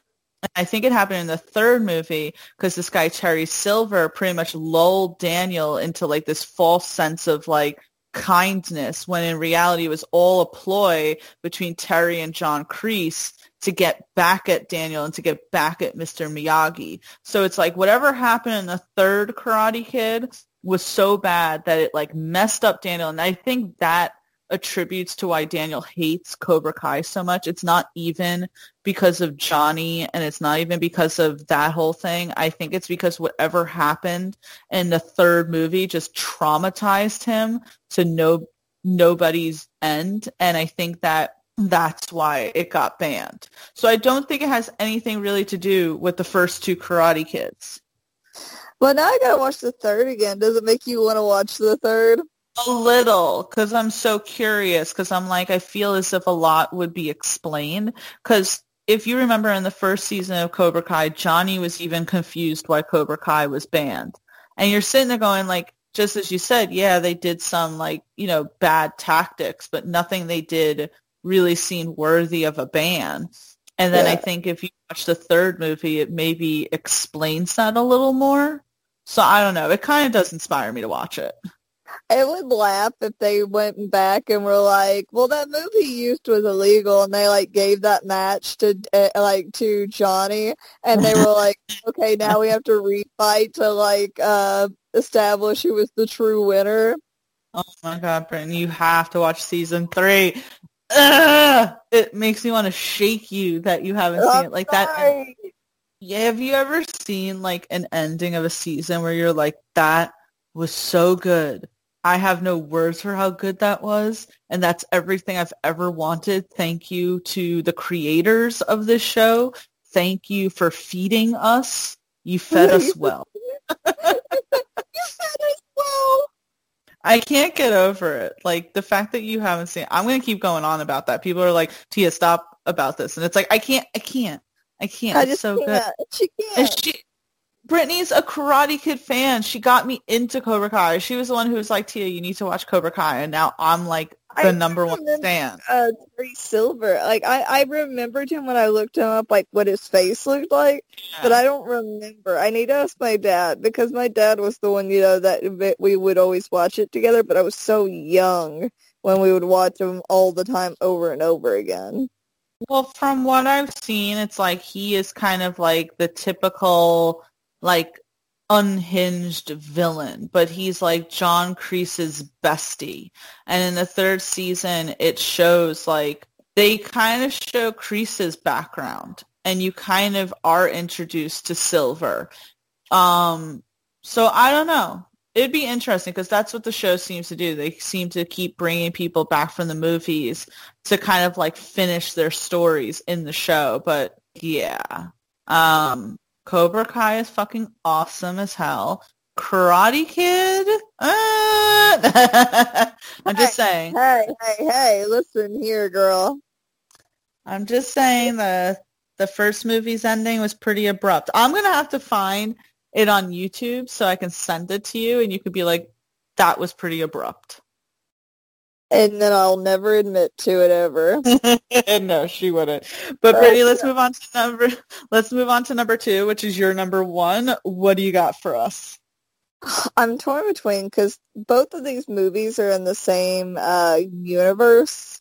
And so that's where it's a little difficult where I'm like, oh, which one do I want to do? Uh, I think I'm gonna go with. Um, I'm gonna go hard. Uh, okay, I'm gonna go. Both of them are bad, but I'm gonna go with Unbreakable. Have you seen uh, Unbreakable? It's part of the Glass universe. I have not. The only thing that I've seen as part of the Glass universe is the movie Split. Basically Unbreakable was the first movie, and this was, and people are like, were really pumped when you see the dude from Unbreakable. Uh, freaking, what's what's the actor's name? Um, Willis or Samuel Jackson? Bruce Willis, Bruce Willis. You see him at the end of Split, and people are like, "Oh my god, it's in the same universe," you know, and people freaked out because Unbreakable is it is a cult classic. Like it, people are obsessed with it. But my issue is, is that you do have uh, Bruce Willis's character who it's kind of like it's kind of odd because you kind of like it's kind of like how does this dude not realize that he's never been hurt? And that's his thing is he's realizing that he's never been hurt, he's never been sick, and the only time he can truly remember getting hurt is when uh, he can't swim or like he'll drown. Right, water is his weakness, and uh, Samuel L. Jackson's character is like very like um, you know, there's something special about you, and basically explaining, yes, we have these comic book heroes, but I see them more as like a retelling of the truth, like that these people actually existed and actually had these powers, right? And Bruce Willis's like son is so excited about his dad. He's like, "Oh my God, you're so strong!" You know, like you, you know, can anything hurt you? And you know, he's realizing he starts lifting weights and it's kind of like his mind was the only thing holding him back because he starts lifting more and more weight because he's like there's no way I can lift that. And he's kind of like not submissive he's kind of more meek. He's just lived his life. I think he's having like difficulties with his wife. They're gonna like I think they're divorcing. And uh, oh where he's re- this is what it is sorry what he's realizing is like I think he was about to go through a divorce uh, he gets into a crazy train accident right at the beginning, I believe. He gets into a train accident that kills everyone. I think it's like a few hundred people on there, right? And he's mm the only one that gets out, and he's completely unharmed. And people are just like amazed. And I think that's where it starts to lead. But the thing is, is that you have all this lead up, all this lead up. And I remember when I was watching it with Aaron, I looked at the time and I was like, uh, it's almost over and we ha- haven't hit like a climax, right? Mm. It felt like an origin story. Basically, at the end, Samuel L. Jackson like ends up admitting like he's caused all these horrific like catastrophes throughout uh, the last few years, like the train accident that you know Bruce Willis survived. He explains that he did it with a plane. I think it's like I think I don't know if it's like implied. I got to see when. Let me actually see when Unbreakable comes out because I could be talking out my butt real quick. Let me see when Unbreakable came out. It came out uh 2000. Okay. Uh, it like because I want to say he ends up being the cause of like a plane crash and I was trying to see if they were like hinting at 9/11 but it happened before 9/11 because I think it came out in 2000 uh, but basically just all these catastrophes, like things like that, he's caused and all these deaths because he's trying to find someone that he believes that basically there's always a villain and a hero and he's the villain and that he needed to find his hero but the hero is always the opposite of the villain and since Samuel L. Jackson's character is basically like made of glass you know he's very fragile but he has he's super intelligent that means that his opposite must be someone that can't be hurt right? Mm-hmm. So he was causing the catastrophes to find someone that would come out of it unscathed so he could find his hero, right? And then it ends. After he explains oh, this. no! after he explains this, right? He yeah. explains this, and Bruce Willis is like, you're sick. And then he gets arrested because they call the cops. Because they have all this evidence right there where Samuel L. Jackson's character is explaining it, and he gets put in the asylum. Right. And that's how it ends. The whole time it's just a buildup of like, oh, he's starting to discover his powers. And, you know, some Samuel L. Jackson is kind of like leading him through it, like, oh, this is what you are. And then he admits that he's caused all these catastrophes. I'm just trying to find my hero, and then he gets arrested. Oh my god, that's such a Go ahead. no, I was just like, that's such a like. I didn't even know what else to say after that. Well, and the thing is, is like in Unbreakable, you know, he starts donning like that green cloak, and he does start like saving people, right? But he wears the cloak because water is his weakness, and if he gets wet, he can get hurt, right? Mm-hmm. And so he wears like basically like a poncho. And so the reason I was almost going to put glass is spoiler alert, every one of the like Split's character dies. Uh, you know, Mr. Glass dies. The dude from Unbreakable dies, and they all die in stupid ways. Freaking Bruce Willis's character, who's you know, uh, and the whole time you're like, "There's no way." But Bruce Willis's character, who's weak to water, a dude just drowns him in a puddle. Honest to God, that's a just like look at it. He gets drowned in a puddle. I don't know why M Night Shyamalan thought that he needed to make his own like superhero universe. Um, and this is why I think that like, as Dan was saying before, that his success has almost gone to his head because it's like, what sense does any of that make? And I just realized, does he have something with water? Because it's like Bruce Willis's character um, will die with water, and the like beings and signs will die with water. That I didn't. I didn't put that together. Maybe he's afraid Yeah. of water. M Night Shyamalan's afraid of water. That's like I know it's like a weird subject, but some people have some like like I nearly drowned as a child, right? But I don't have a mm-hmm. fear of water. I just understand, hey, I need to wear a life jacket because I'm not I'm I sink, right? But my mama was always ever since I was little, she was terrified of water, terrified of water. Which keep in mind, like my family history on my grandma's side have all like either been harmed in a crazy way or died in a crazy way. Like uh, my mama lost, uh, I think, a one brother to uh, a gas station explosion. Uh, the you know how it burns up oxygen? It suction cupped the the door shut, and like because of the the explosion, so they died in a fire, in the gas station couldn't get the door open. Uh, my great uh, my great uncle he's alive, but he survived uh, crashing his plane. Uh, it was a crop duster. It was overloaded and put himself up in a puddle. He has third degree burns all over his body, had like 60 something like skin graft surgeries, right?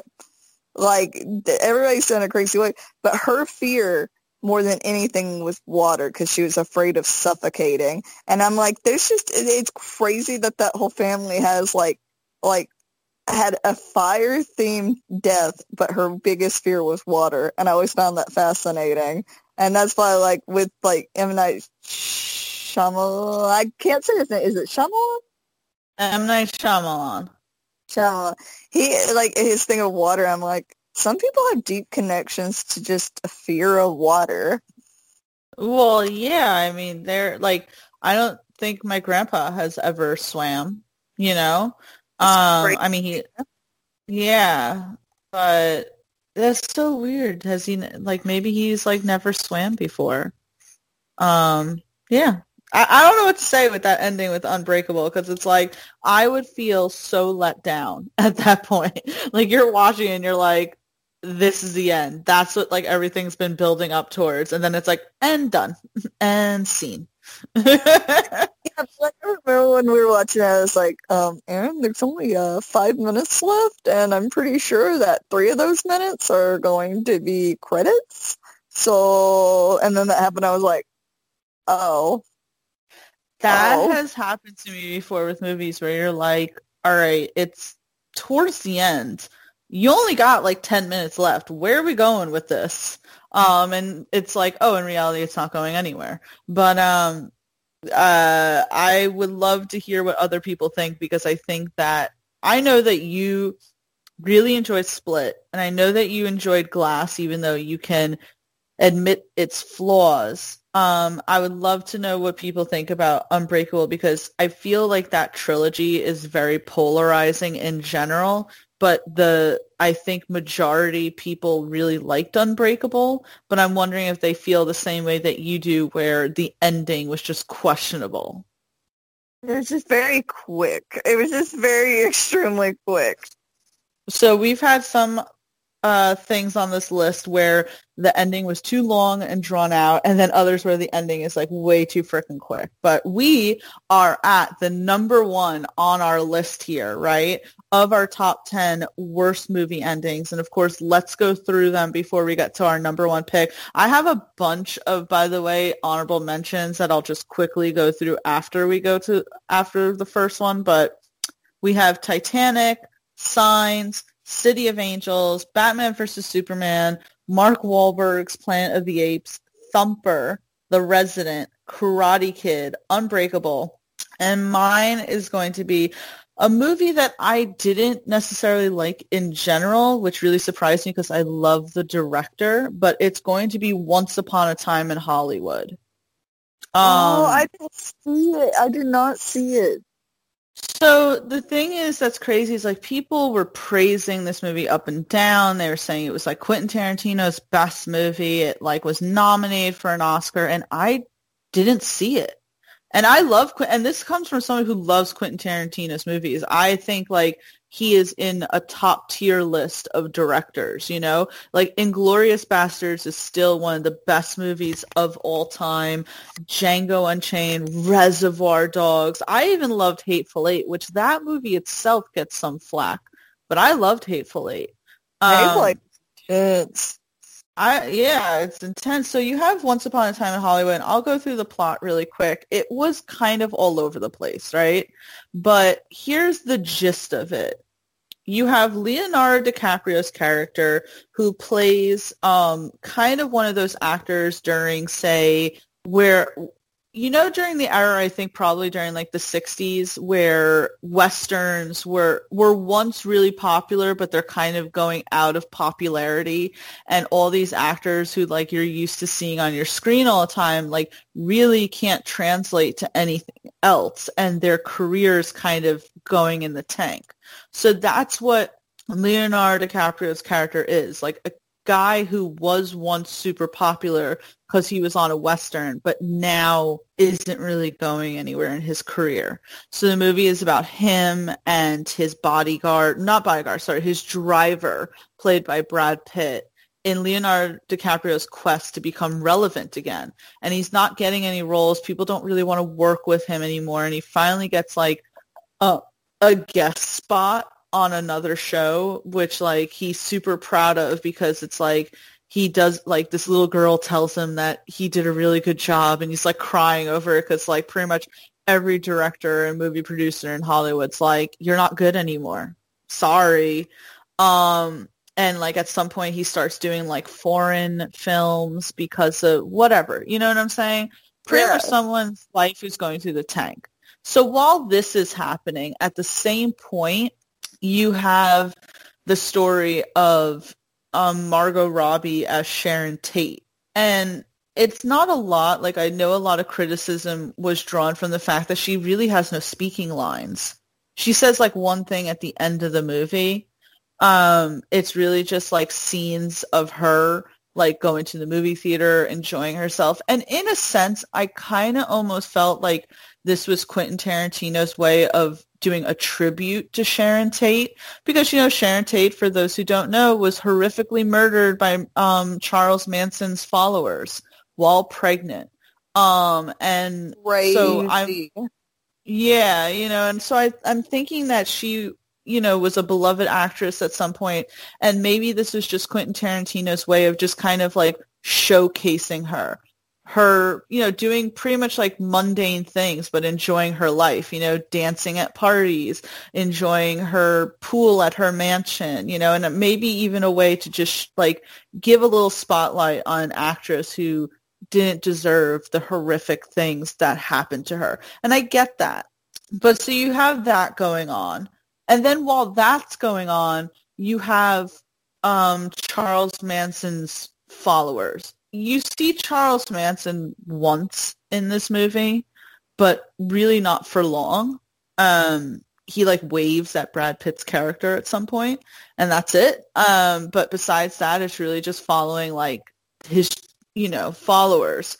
So anyway, this is all happening. It just seemed like a bunch of different movies at the same time because while this is all happening, then you're seeing the clips of the episode that Leonardo DiCaprio's character filmed. Like a lot's going on at once. And it just felt like as if they were trying to like throw in a lot. Um they had a lot of like well-known they had a lot of actors playing well-known actors from that day. So it felt as if like you were supposed to go, "Oh, look, there's that famous actor. Oh, look, there's that famous actor. Oh, look, that person's playing Bruce Lee," you know?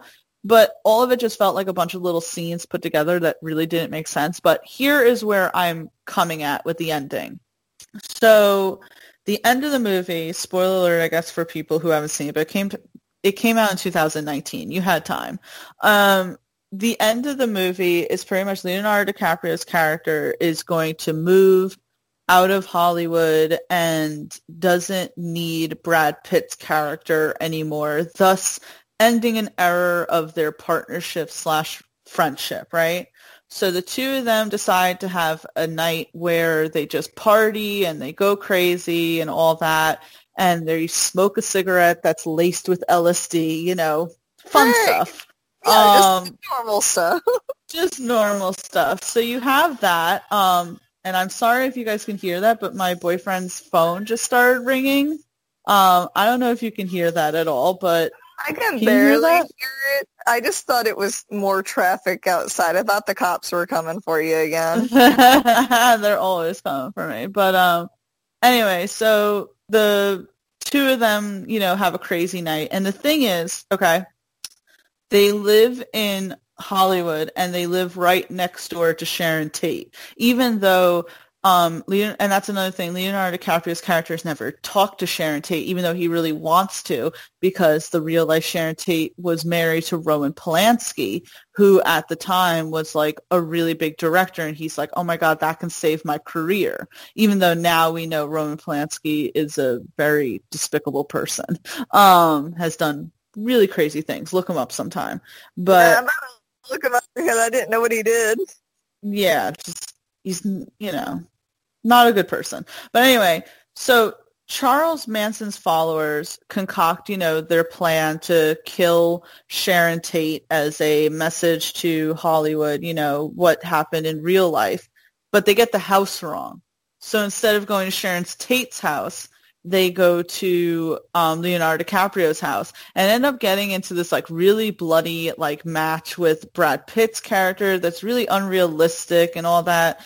Um, you know, it's just like this it just felt as if, you know, it was just a really lackluster ending and it felt like the movie was too all over the place for this to feel like a conclusive climax. Because maybe if the movie focused a little bit more on the Charles Manson aspect of it, it would have paid off, but it really just was all over the place that I didn't feel as if it really had the like the pow that maybe Quentin Tarantino wanted it to. So at the end of the movie, um, they fight against the people who in real life killed Sharon Tate, but they fight against them and they end up killing them themselves. Um, and the Which- police come Crazy. yeah, and then the police come and Sharon Tate is like, what's that commotion there? And it's like, oh, hi, you're that actor, you know, Leonardo DiCaprio's actor. Oh, I've seen your stuff. You know, do you want to come in? And he's like, yes, Sharon Tate, I want to come into your home. And she's like, great, we're just having a party in here. And that, and like, that's how it ends. And like, that's how it ends. so they rewrote history.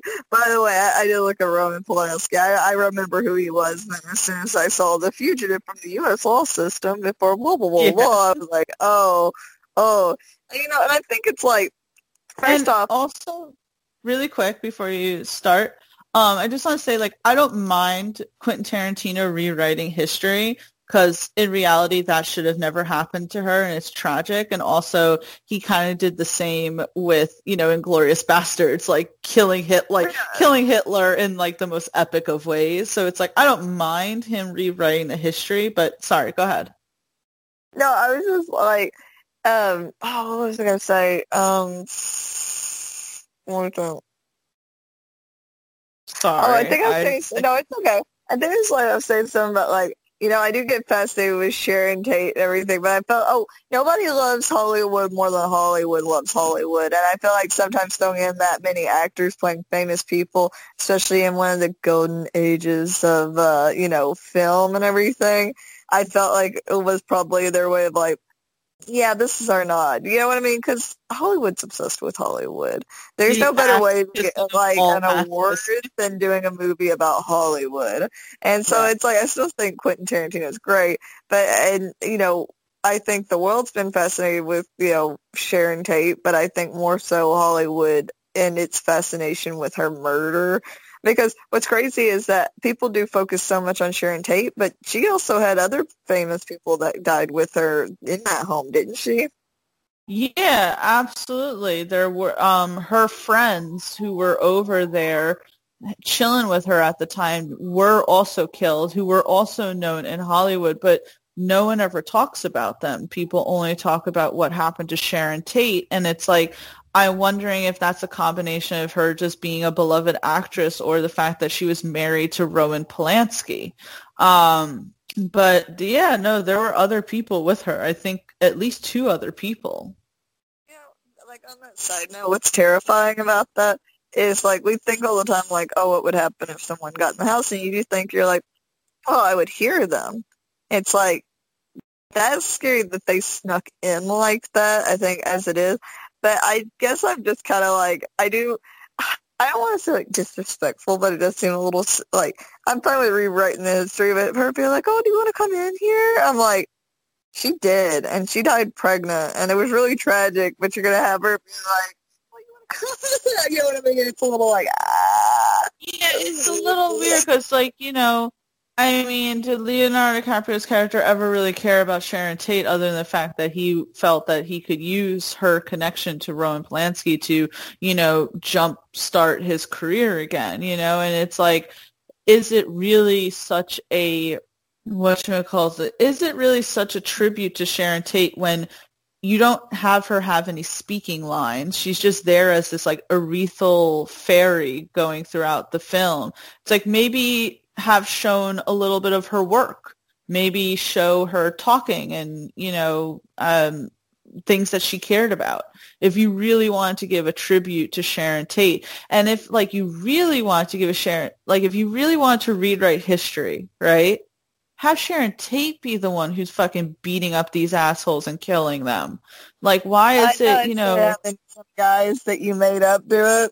Yeah, these characters that never existed. Like neither one of these guys existed in Hollywood. Like yeah, they're supposed to be based off of people, but these people didn't exist and you're having them be the heroes to again the urethral, you know, Sharon Tate when it's like and I'm not sitting here trying to say that Quentin Tarantino is being sexist or anything. Let me put that out. You know, he had Kill Bill, which was all about badass ladies. He had Jackie Brown, which is about badass ladies. You know, badass lady and inglorious bastard. Like, I'm not saying that at all, but I'm saying that it's a little tone deaf that it wasn't Sharon Tate who was the one who was kicking ass. And like, I, and the thing is, right now because the people like Sharon Tate's sister actually like signed off on it but they hmm. said I think it's supposed to be more of. I think it's the way I'm like saying because a lot of people were like, "What was the point of Sharon Tate in the movie?" That's one question I saw a lot on like when I tried to look it up. But what they said is, I guess like is it was like their way of like trying to let her spirit escape the situation and maybe like like, oh, if we make a famous movie that kind of shows in a light where it didn't happen, it's almost like a way of helping those still grieving. Like, it's like interesting. Like, I kind of get it, but also I don't think, I guess for me, it's like that makes sense and I appreciate it, but I don't think the masses are going to look that deep into it, if that makes sense. No, and it absolutely makes sense what you said. Um, there's at some point in the movie where Bruce Lee teaches, they show Bruce Lee teaching Sharon how to fight, um, which apparently was something that happened in real life. So what was the point though of showing that? If not to kick ass? Wouldn't like that be perfect? Like, oh, here's Bruce Lee, a well-known martial artist who kicked ass who was known for his movies where he just fought and kicked ass in it. And why not, you know, if you're showing him teaching her these moves, then why not have that pay off at the end where she's the one using what Bruce Lee taught her against these assholes? I know that that is a good point. That would have been like kind of like that last triumph. You know what I mean? Kind of like to let her have that rest. But I, it does. I don't know. It was just. I get what you mean. It's a little confusing. And I also just didn't understand the inclusion of um what you calls it, the Charles Manson family. This movie realistically didn't need that at all. You could have had this whole movie about Leonardo DiCaprio's character. But at the same time, I think that, you know, Quentin Tarantino's movies are all about like the, you know, blood and guts. And it's like, okay, well, how do we have blood and guts in this movie? Oh, well, this is around the same time that Charles Manson's, you know, family killed Sharon Tate. Let's throw that in somehow. He loves his So that's blood why- and guts. He loves his blood and guts. I listen. Brad Pitt's character certainly um like destroyed the fuck out of those people, but I don't know. It was a little weird to me. I didn't like the ending at all. It didn't feel like it paid off. It didn't feel like it was as eerie as they wanted it to be too, because he kind of made it comical. Like there was at some point where, and again, maybe like this is to take away the power that these, you know, people have had of them being so dangerous. But, you know, they were so dangerous. They murdered people, a pregnant woman, you know, so st- sadistically. But there's a scene where they're pulling up to the home and like they're kind of having this like goof around moment, you know, that's a little comical where one of them's like, oh, you know, I didn't know that we were actually going to go do this. Um, I'm I'm gonna go, you know, and like kind of like slips out of the car and like trots away pretty much, and it's like And what? like, uh, you're like, that's not supposed to be funny. Yeah, I'm like I don't know. So I didn't really like Once Upon a Time in Hollywood, and I certainly didn't like the way it ended. But um, yeah, so that's my number one on our list here of our top ten worst movie endings. While we have a few more minutes, um, Brittany, did you have any honorable mentions that you wanted to put out there? I think I had, uh, oh, I think, you know, just having um, glass on there, which I kind of gave my explanation for that. I heard, like, uh, The Devil Inside Me, I think it's what it's called. Let me look. Um, I never watched it, but I heard the ending. They made you, like, go, if you want more in- information about the ongoing, uh, you know, investigation, go to this website. And it was Mhm. like, they inserted the ending into a website. And uh, also, the movie Lucy was pretty bad, especially because they went off the whole humans only use a certain part of their brain, but that's not actually true. That's kind of like I don't know. And then she also that has been that, that has been into- proven false. yeah, and like she used like she turned into like a supercomputer at the end. I don't know. It was a lot. Oh my god, it was a lot. But Yeah. um But it was a lot, Gia. um my I, I do have a few on my list, but I'll go through them. Um uh John Wick 3, as much as I liked the movie, I didn't really like the ending. And it kind of was a little campy and unrealistic. Um Justice League, I mean the whole movie throw it out.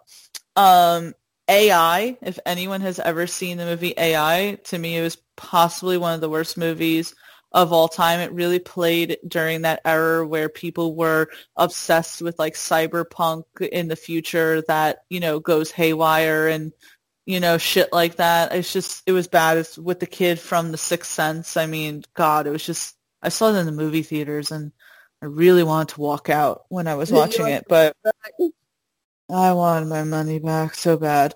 Um, Sex in the City 2, hated the ending. Didn't really like the movie, especially hated the ending.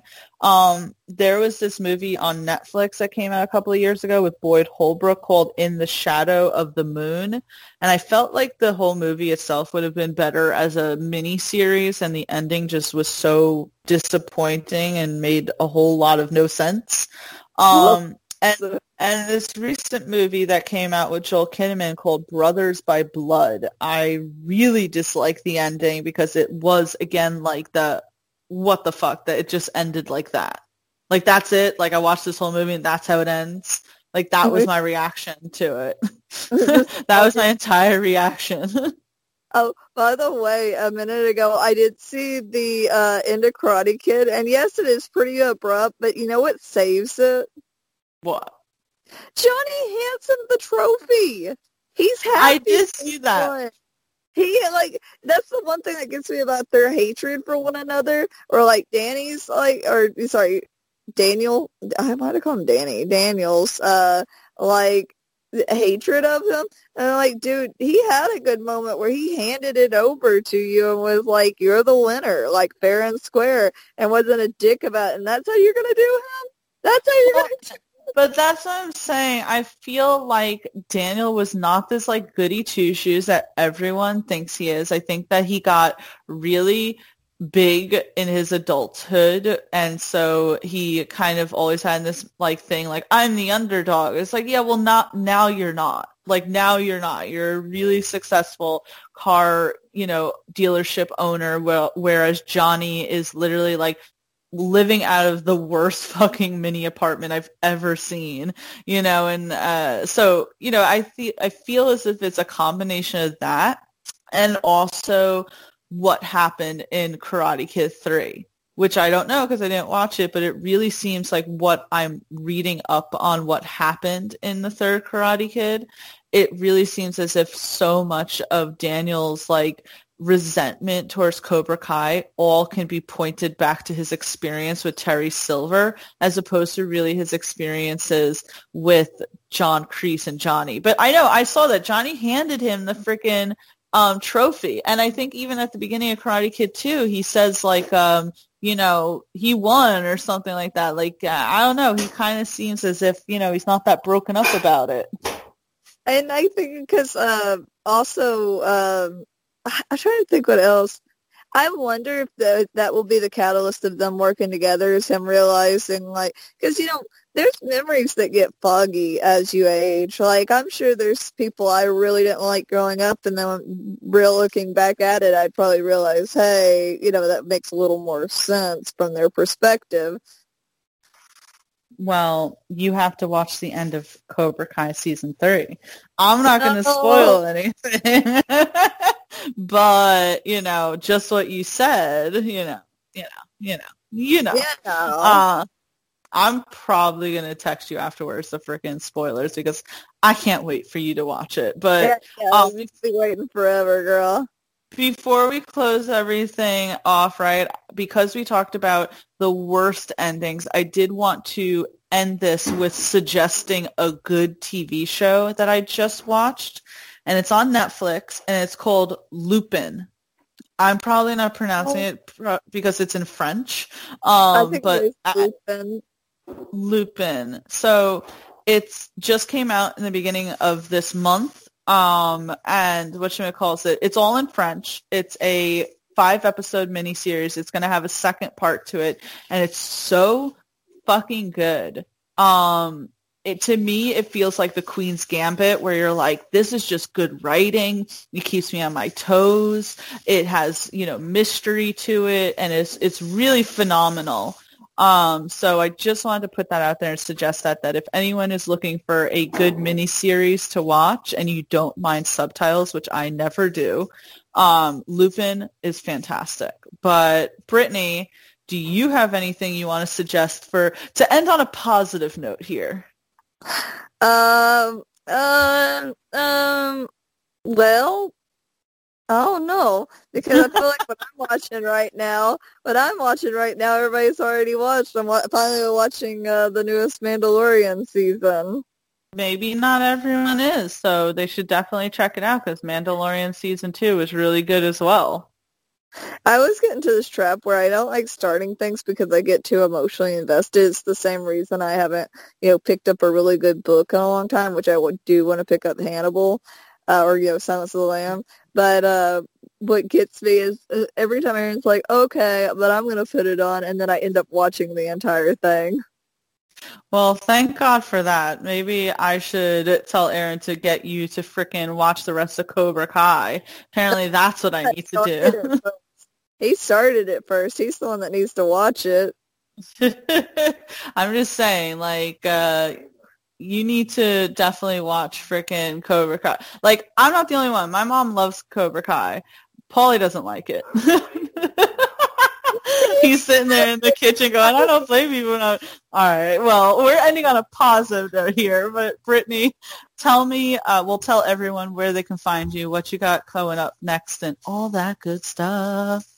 Gonna say you can find me on Twitch at itty bitty Brit. I just bought a heart monitor um, for streaming. Basically, you hook it up to you wrap it around your chest, and when you're playing scary games, people can, I don't know, it's just like a fun little addition because when you're playing scary games, sometimes people are like, oh my god, it's so scary. But sometimes it really shows how scary it is when your heart rate's like doubling. Like, like, like as if your heart's going through like a full-on sprint. So I will be doing that. Um, I should be. We were raising money for uh, RAINN, which is for uh, is for Rape, Abuse, and Incest National Network, and we hit our goal for that, so it was awesome. And then um, you can find me on Twitter at itty bitty brit zero, but I probably will be playing some good scary games. Uh, there was some game I was wanting to play tonight, but I can't remember what it was, so we'll see about that. Well, everyone, please make sure that you check that out. I'm really glad that you reached your goal with RAINN. That's fantastic. Congratulations to all of Brittany's followers who donated. Um, and yeah, just make sure you check out Brittany. As I uh, always say, she's a very dedicated streamer who gives a lot of hours of her week to entertaining you all. Um, thank you, Dan, for joining us on this. Um, it was a lot of fun. I think that him, Mark, and Ant, they got a really great thing going on with They Call This a Movie. And as he said, his wife, Jen, is also a fantastic streamer, Game Vault, Gamer Vault. Is it Game Vault podcast or Gamer Vault? Now I can't remember. Um, but you can check them out, obviously. The main Damie on Twitter. Make sure you check it out. Um, they're just great. Great people. Great people need to promote great people. So make sure you check that out. And make sure you always check out our top tens. We do this every week. We are super dedicated, even when it is early in the morning and Brittany probably wants to kill me. Um, we do it anyway. Um, and you can give us a like, give us a subscribe, check us out. Make sure you check us out at geekvibesnation.com. We're here all the time. We love you all. And please stay safe out there. And we will see you next time. Bye. Bye.